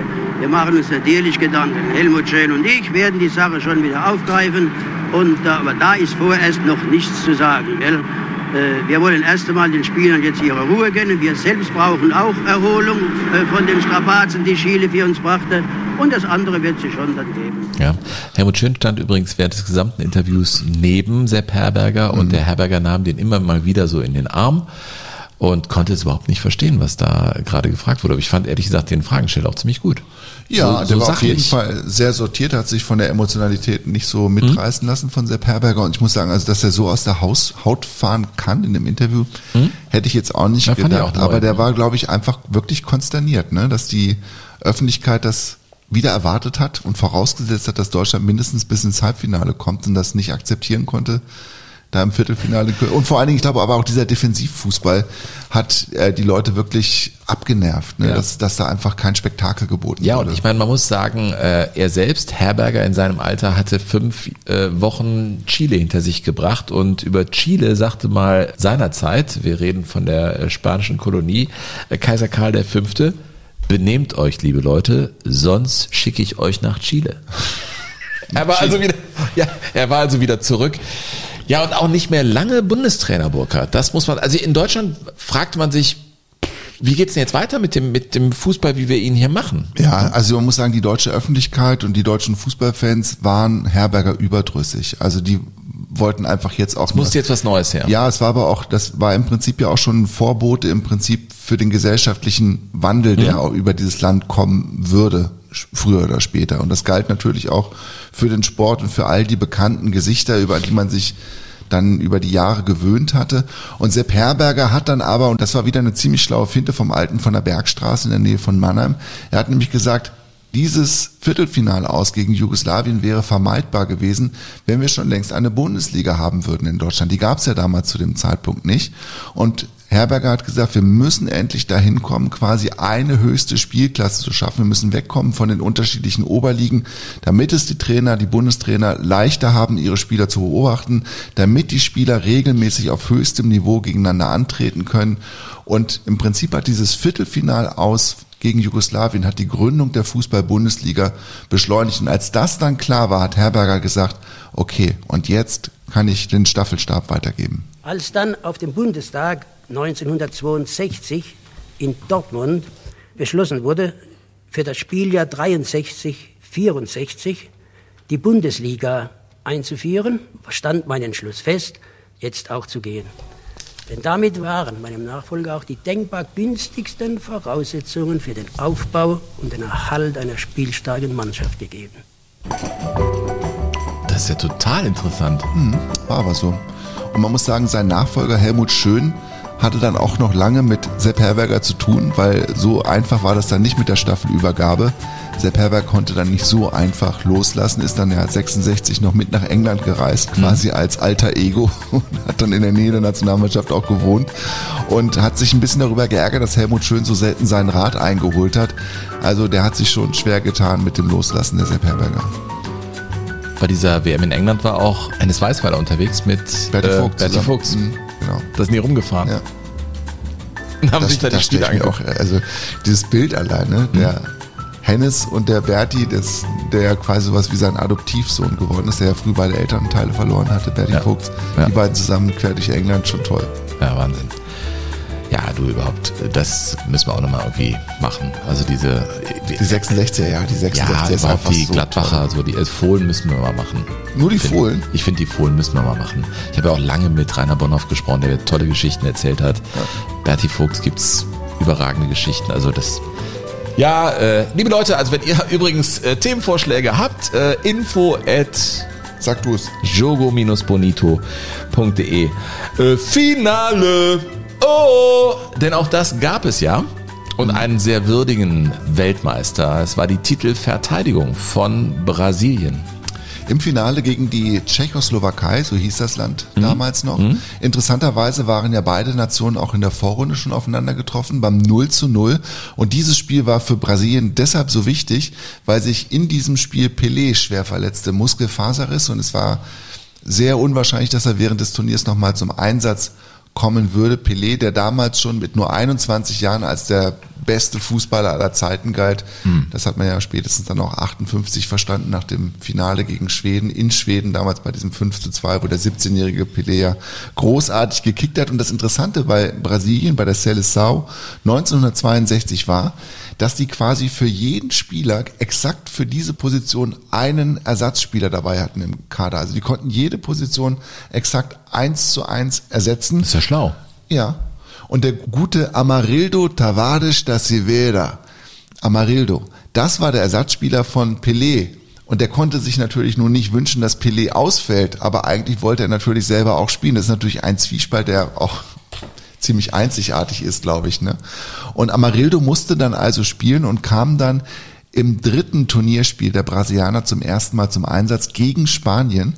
Und die Brasilianer durften dieses Spiel nicht verlieren in der Vorrunde und lagen dann aber bis zur 72. Minute 0 zu 1 zurück und dann traf Amarildo zweimal zum 2 zu 1 Sieg für Brasilien. Er hat dann später noch zwei Tore geschossen und gehörte mit vier Treffern am Ende auch zu den Torschützenkönigen dieses Turniers. Burkhard, ich glaube, das hast du erzählt in der ersten oder zweiten Folge, aber es ist jetzt wiederum so lange her. Hm? Äh, bei dieser Weltmeisterschaft in Chile ja. hatten die Brasilianer ja nichts dem Zufall überlassen, auch was Nein. das Quartier anging. Man hatte die Erfahrung ah, gesammelt. Ich weiß, worauf du hinaus Von 58, da war der FKK-Strand in Sichtweite, was sehr unterhaltsam war für die brasilianische Nationalmannschaft, aber man ging in Chile einen Schritt weiter. Oder vielleicht sogar äh, fünf Schritte weiter. Denn es wurde doch wirklich ein Etablissement aufgesucht, das ja, von, Madame, von Madame Chabelas. So hieß, so hieß das Etablissement ja. für die brasilianische Nationalmannschaft. Madame Chabelas. Und die hatte dieses einschlägige Etablissement im Viña del Mar. Und bevor es dann für die Mannschaft rüberging nach Chile, ist der brasilianische Mannschaftsarzt schon mal dahin geflogen. Nicht der Medizinmann, sondern nein, der Arzt. Der, Arzt. Hm? Zum Medizinmann kommen wir später nochmal, zu Americo. Hm? Und, den äh, gab's wirklich, Den ne? gab's wirklich, ja. ja. Und der, der Mannschaftsarzt hat die also untersucht, die Damen von Madame Chabelas, es waren zwölf an der Zahl, und die wurden alle Auf für übertragbare Krankheiten. Genau, die wurden aber was. alle für gesundheitlich einwandfrei erklärt, so dass da einem Begegnungsverkehr mit den brasilianischen Nationalspielern nichts oh Mann, im Wege ey. stand. Und dann sind die darüber. Ist ja eigentlich bitter. Also ich meine, aber Witz ist Tragödie plus Zeit. Also ich, ist jetzt aus heutiger Sicht würde man wir, sagen. Wir erzählen ja nur, wie es war, Sven. Ja, stimmt, wir werten das gar nicht. Nein, ne? ich werte das gar nicht. Ich werte das auch nicht, aber ich wollte es nochmal irgendwie erzählen, weil das gehört ja auch zu den Brasilianern in Chile. Ja, und man hat es wahrscheinlich auch gemacht, weil eben Garincha wieder dabei war. Und Garincha, muss man sagen, ist ja, ist, ist ja das kleine Vögelchen übersetzt, ist ja wirklich auch jedem Rock hinterhergeflogen, der im, an ihm vorbei flog. Er war gut zu den Frauen. Vögeln. Ja, ja. Gut. Nein. Muss man einfach sagen. So, rüber zum Finale. Ja, jetzt wieder. Garincha. Garincha ist ja Mhm. sozusagen die Brücke jetzt auch zum Finale, weil man ja sagen muss, ohne Garincha hätten es die Brasilianer vermutlich nicht geschafft. Weil Garincha in der Form seines Lebens war, er war zwar Außenstürmer, aber er hat im Prinzip die entscheidenden Tore geschossen oder die entscheidenden Vorlagen gegeben. Er war der überragende Spieler der Brasilianer. Aber er hätte eigentlich im Finale nicht spielen dürfen. Das stimmt, ja. Weil er erzielt zwei Tore beim 4 zu 2 Sieg gegen die Chilenen, die übrigens äh, den Brasilianern das dann doch gönnten. Also die Brasilianer waren da gerne gesehene Gäste. Also da gab es irgendwie keine großen Spannungen. Äh, Im Finale drückten sie auch eher den Brasilianern die Daumen. Aber er hat sich zu einer Tätigkeit hinreißen lassen. Er hatte zwei Tore erzielt, Brasilien stand als Finalist schon fest, wurde aber des Feldes verwiesen und rein sportrechtlich hätte er natürlich gesperrt, gesperrt gehört und einfach für das Finale. Er hätte nicht spielen dürfen. Das wäre sogar heute noch so. Ich meine, mit dieser Gelbsperre für ein Finale, das finde ich ja voll richtig, aber er war des Feldes verwiesen. Aber Joao Avalanche, kleiner Hütchenspieler aus Brasilien, das war ein ziemlich gerissener, muss man Damals sagen. Verbandspräsident der Brasilianer. Burkhard, was hat der gemacht, damit der Garincha spielen kann? Na, der hat alle Hebel in Bewegung gesetzt, dass die entsprechende Verhandlung über das Strafmaß von Garincha nicht zustande kam. Und in dieser Verhandlung sollte der einzige Augenzeuge dieser Tätlichkeit, das war der Linienrichter aus Uruguay, der sollte befragt werden. Und dann ist man quasi nachts ins Hotel gegangen, wo der uruguayische Linienrichter untergebracht war, hat ihm einen Umschlag auf den Tisch gelegt und hat gesagt, hier drin befindet sich ein Flugticket nach Paris und ein bisschen Kleingeld, damit du eine schöne Zeit hast in Paris. Die einzige Bedingung ist aber, dass du es jetzt annimmst und jetzt losfliegst. Das heißt, der Prozess an und für sich Ist dann wurde geplatzt. genau der, der, der platzte und deswegen konnte keine Verhandlung stattfinden Genau, und weil der, deswegen Augen, der einzige Augenzeuge fehlte. Es gab wohl keine TV-Bilder, die das belegen konnten oder die nicht oder die herangezogen werden konnten. Und deshalb hat man quasi dann den Prozess platzen lassen und hat dann gesagt, ja, dann ist der Garincha ja unschuldig. Wo kein Prozess, da So. kein Urteil und so konnte er spielen. Und so spielten sie gegen die Tschechoslowakei und so klang das in der Wochenschau. Das ist die Kulisse zum Endspiel um die Fußball-Weltmeisterschaft in Santiago de Chile. Titelverteidiger Brasilien und der große Außenseiter Tschechoslowakei treten zu den letzten 90 Minuten einer an Enttäuschungen und Überraschungen reichen Weltmeisterschaft an. Brasiliens Wunderstürmer Pele sitzt verletzt unter den Zuschauern. Werden die Pessimisten recht behalten, die meinen, ohne Pele sei Brasilien gegen die tschechischen Abwehrathleten in Gefahr? Aber die Tschechen beschränken sich gar nicht aufs Verteidigen. Sie greifen stürmisch an und führen nach einer Viertelstunde mit 1 zu 0.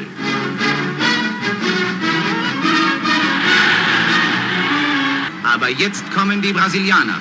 Torwart Schreuf aus der CSSR, der Ungarns und Jugoslawiens Weltklasse-Stürmer zur Verzweiflung gebracht hat, ist Retter in höchster Not. Und dann gehen gerade Schreuf die Nerven durch. Mit einem harmlos scheinenden Schrägschuss schafft der Pele-Ersatzmann Amarildo das 1 zu 1. Brasiliens Mannschaft und alle Südamerikaner im Stadion sind begeistert und erleichtert zugleich. Dann kündet sich die Entscheidung an. Zito drückt den Ball mit der Brust zum 2 zu 1 für den Weltmeister ins Netz.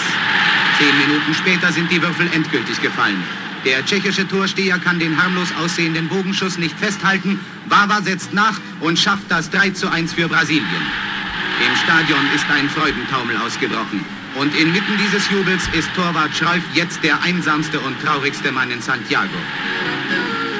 Ja, William Schreuf, das war der Torhüter der Tschechoslowaken, wie der Reporter oder der Kollege von damals das richtig zusammengefasst hat, der beste Torhüter dieser Weltmeisterschaft, aber dem ging es dann wie Olli Kahn 2002 überragend gehalten, im Finale dann aber einfach Zwei Böcke, ne? Ja, es waren eigentlich sogar drei. Man Mhm. muss sagen, er war bei allen drei Toren schuld und er ist dann später, wenn er in Prag so durch die Straßen gelaufen ist, sind manchmal Kinder an ihm vorbeigelaufen, haben mit dem Finger auf ihn gezeigt.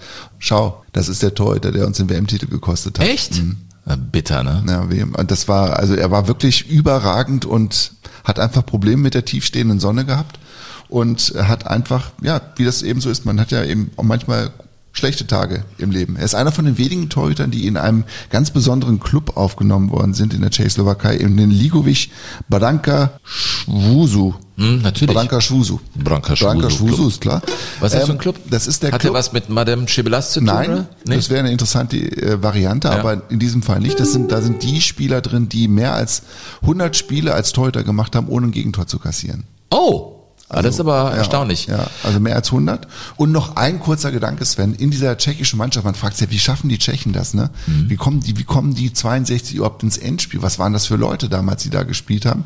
Die waren sehr defensiv ausgerichtet Mhm. und die wurden organisiert vom stillen General. Josef Masopust. Josef Masopust von Dukla Prag. Überragender Mittelfeldspieler, der schoss auch das 1 zu 0 in diesem Finale.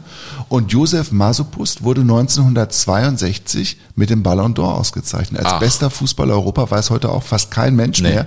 Und vor allen Dingen, er durfte diese Auszeichnung damals erst gar nicht annehmen, weil das ja eine Auszeichnung einer französischen Zeitung gewesen ist und die Tschechoslowakei ja ein sozialistisch regiertes Land gewesen ist. Man wusste nicht so genau, ob das nun mit der Ideologie konform ging, sich von einem kapitalistischen Zeitungsverlag auszeichnen zu lassen. Und man hat das dann bei so einem Ligaspiel von Dukla Prag so ganz still und heimlich gemacht, hat man ihm diesen Ballon d'Or da untergeschoben. Wunderbare Bilder übrigens können wir euch empfehlen rund um diese WM 62, die Siegerehrung. Nicht mit Konfettiregen, da war einfach so eine Holzkiste Genau, auf da dem ist er Platz. draufgestiegen. Da ist er draufgestiegen, hat dann diesen Jules Rimet äh, Pokal bekommen und das war's. Da, da war er Weltmeister, Stadionrunde und, und gut war. Also das, ja, diese Holzkiste, ne? Also die fände ich sehr interessant. Also wenn man die wüsste, wo die jetzt ist. Der Kurt Brumme übrigens weiß, wo der Ball, der, der Endspielball hingegangen ist, weil der hat das nämlich beobachtet, der, unser Radioreporter, also der das dann für die, für die ähm, Sender der ARD übertragen hat, live.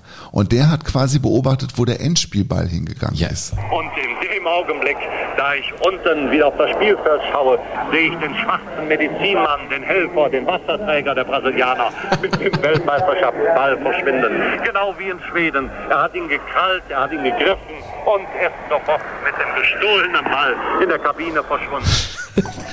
Wofür der einen Blick hat, ne? Der Kurt Americo ist das übrigens. Über den mache ich auch mal eine eigene Geschichte, über diesen Medizinmann der brasilianischen Nationalmannschaft, der äh, eine Ikone ist in Brasilien. Der viele, viele Weltmeisterschaften die Seleção betreut hat und der wirklich auch so in unterschiedlichen Welten, glaube ich, gelebt hat und äh, seine, seine Mannschaft da auf eine ganz besondere Art äh, betreut hat. Ich meine, es geht um den Fußball. Wer mal im äh, Deutschen Fußballmuseum war, weiß, dass da der Finalball ausgestellt ist und das sind ja ganz besondere Exponate, wenn man die so sieht. Überhaupt Bälle damals im Fußball. Beim Spiel Deutschland gegen die Schweiz spielten sie, man einigte sich auf ein schwedisches Modell, mit einem schwedischen Ball, dieses Spiel. Also es gab ja auch diese Spiele, wo war das England gegen Argentinien? Ich weiß gar nicht, wo die eine Halbzeit mit dem einen Ball gespielt es war das wurde. Finale 1930 zwischen Argentinien und Uruguay. Das erste WM-Finale, wo die dann ähm, in der ersten Halbzeit mit dem argentinischen Ball spielten und die Argentinier 2-1 führten und in der zweiten Halbzeit mit dem Ball von Uruguay gespielt haben Ja. und Uruguay das Finale 4-2 gewann. Da einigt man Ja. sich auch auf Bälle, mit Ja, was genau, gespielt wird genau. und so. Das ist schon Ja. spannend. Ne? Ja, dass also, es kein durchgebrandetes Turnier gibt, das ist doch toll. also ich kann euch den Besuch im Deutschen Fußballmuseum nur empfehlen und das sage ich jetzt nicht werblich, sondern einfach, weil ich finde, gerade dieser Ball, wenn man reinkommt, ist schon faszinierend. Absolut. Also Ja. ich finde dieses Museum auch toll, weil Ja. immer ich irgendwie kann. Ich Ja. finde, es liegt nicht an der richtigen äh, Stelle in Deutschland, Nee. aber es ist ein tolles Museum. Es musste anscheinend Dortmund werden, aber wenn man jetzt aus rein betriebswirtschaftlicher Sicht drauf blickt, hätte es eine andere Stadt werden müssen. Ja. München nicht, Berlin auch nicht und dann bleiben eigentlich fast nur zwei. Hamburg oder Köln. Hamburg oder Köln, genau. Naja, du, aber ähm, weißt du was, es ist ja unser WM-Spezial, wir kraulen Richtung Katar und... Du hast gar keinen Quiz gemacht diesmal. Ja, Moment, aber ich habe die... Ja, das stimmt, fällt mir auch gerade auf. Du hast kein Yes. Ach ja, ja, mache ich beim nächsten Mal. Also dieses Katar-Quiz. Aber wir haben doch äh, unser Lied für Gianni auch so ein bisschen aus den Augen verloren. Und wir haben es jetzt um eine Strophe erweitert und, und in, uns inspirieren lassen vom, vom Meister selbst. Gianni Infantino, der mittlerweile seinen Lebensmittelpunkt auch nach Katar verlegt Natürlich. hat. Er sagt ja auch vor dieser WM, Best World Cup ever. Ja. Also es, er weiß schon jetzt, dass es der beste. World Cup ever wird. Ja. Ich glaube, ich werde mir ein T-Shirt machen lassen, so in der Silhouette des WM-Pokals, nur den Slogan Best Bullshit ever. Und damit gehst du nach Katar? Und damit fliege ich mal dahin und guck Ja. mal, ob sie mir die Akkreditierung wegnehmen. Also es Ja. ist für mich der Best Bullshit ich ever. kenne so ein, ich kenne ein Bild, das ist mein Lieblingsbild, das ist der Schattenriss des Emirs. ja. Und da gibt es den, den schönen Satz, be quiet and love Qatar. Be quiet and love Qatar. Ja, jedenfalls hat äh, Gianni Infantino einen denkwürdigen Auftritt äh, gehabt. Es hatte schon sehr bizarre Züge vor Menschen. Stimmt er sie ein auf diese WM? Und Katar er, war das. In Katar? Rund um den FIFA-Kongress. Also er hat so die Crowd, man hört ihn schon, die Crowd so ein bisschen animiert, nach dem Motto ein bisschen Stimmung zu machen. I count one, two, three, and then I want to hear Qatar, Qatar, Qatar, okay? Yes. One, two, three. Ah, geil. Ja. Good. And now one, two, three, and FIFA. FIFA. One, two, wait, wait, wait, wait, wait. Oh, kleine, witzig ist er auch. Ja. One, two, three. FIFA! FIFA, FIFA, ist ein FIFA. Menschenfänger. So, und da, da komme ich auf meinen C-Teil als alter Bandleader. Weißt du, das ist der C-Teil, das ist das, was wir neben Strophe und Refrain machen, wäre dann, ich sage, FIFA, FIFA, FIFA. Du dann, ach so, du musst das dann wiederholen, ja? so, also, okay. FIFA, FIFA, FIFA. FIFA, FIFA, FIFA. Und Kata, Kata, Kata. Kata, Kata, Kata. Genau, das ist der C-Teil. Mehr musst du gar nicht können. Und sonst Okay. machen wir unsere Strophen, okay? Mhm. Also, liebe Leute, unser Lied für Gianni, ne? Okay? Burkhard, du bist soweit? Yes. Okay. Well. Oh, Gianni, warum hast du uns beschissen? Oh, Gianni, warum hast du kein Gewissen? Alles klar mit Katar, mit dem Geld so sonderbar. Oh, Gianni, wann wirst du dich verpissen? Und jetzt die Strophe. Oh, du fröhliche Fußballwelt, bei uns hängt schon Lametta, eure Konten immer fetter. Oh, Gianni, dich zu mögen ist echt schwierig. Oh, Gianni, wenn du lachst, dann friere ich. Alles klar mit Katar, mit dem Geld so sonderbar. Oh Gianni, warum bist du denn bloß so gierig? C-Teil. Burkhard, FIFA, FIFA, FIFA. FIFA, FIFA, FIFA. Kata, Kata, Kata. Kata, Kata, Kata. FIFA, FIFA, FIFA. FIFA, FIFA, FIFA. Und Kacke, Kacke, Kacke. Kohle, Kohle, Kohle. Oh, Gianni, warum hast du uns beschissen? Oh, ja, ja, ja, Gianni, warum hast du kein Gewissen? Wer ist mir da? Ah, alles klar mit Katar und dem Geld so sonderbar. Oh, Gianni, wann wirst du dich verpissen? FIFA, FIFA, FIFA. Kata, Kata, Kata. Kohle, Kohle, Kohle. FIFA, FIFA, FIFA. Kohle, Kohle, Kohle. Ich fand uns gut, Burkhard. das war sehr, sehr Applaus, gut, oder? Ey, Johnny, come on now, huh? What's going I on, boy? One, two, three, and then I want to hear Jetzt du, Qatar, komm. Qatar, Qatar, okay? Okay, Yes. warte mal. One, two, three. Kata, Kata, Kata. Okay. Johnny. And now one, two, three, and FIFA. Okay, FIFA. One, two, wait, wait, wait. Oh, oh, stopp, stopp, Burkhard. One, two, three. FIFA, FIFA, FIFA. Alrighty. Schöner kann man eine Folge von Jogo Bonito nicht beenden als Ja, mit einem dreifachen Herzensgruß an den Fußball-Weltverband. Sven. Hm. Schaffen wir es eigentlich, dass wir die Akkreditierung vor dem Turnier entzogen bekommen? Unehrenhaft entlassen werden? Ey, wenn wir das schaffen, dann sind wir echt gut. Dann brauchen wir aber auch viele, die unseren Kanal hier abonnieren und Jogo Bonito hören. Mit irgendwas müssen wir dann Geld verdienen. Das stimmt. Aber wenn wir das schaffen sollten, dann, dann hätten wir, finde ich, mehr erreicht, als wir uns je zu träumen wagten. Liebe Leute, das ist jetzt ganz ernst gemeint. Es ist so, dass ich mir habe sagen lassen von anderen Leuten, die einen Podcast machen, äh, die sagen, äh, ihr sagt den Leuten, dass sie ruhig irgendwie A, das Ding empfehlen sollen und auch, wenn ihr Lust habt, das zu bewerten bei den eingängigen Portalen, bei Apple, wo auch immer ihr das Ding hört, uns Sternchen zu geben oder Kommentare reinzuschreiben. Uns äh, würde es helfen, das Ding wirklich Ach, zu muss man das echt so ansagen? Ja, äh, habe ich mir sagen lassen von, von äh, Jungs, die das äh, wirklich erfolgreich machen. Wir sind Okay. ja wirklich so Quereinsteiger da. Ja. Deswegen mein Appell an euch, empfehlt das Ding. Wir haben Lust, irgendwie das langfristig zu machen. Wir werden weiterhin Gianni Infantino und die FIFA kritisch begleiten. Da kann man fest von ausgehen. Und äh, für heute war es das aber, Sven. Für heute Briefe übrigens per Taube in den Speckgürtel. Da muss man ja nur Köln, Hupe, oder? Wie war Ja, das mit Frau Antje und Antje Aachen? Aachen, ja. Oder info at jogo-bonito.de.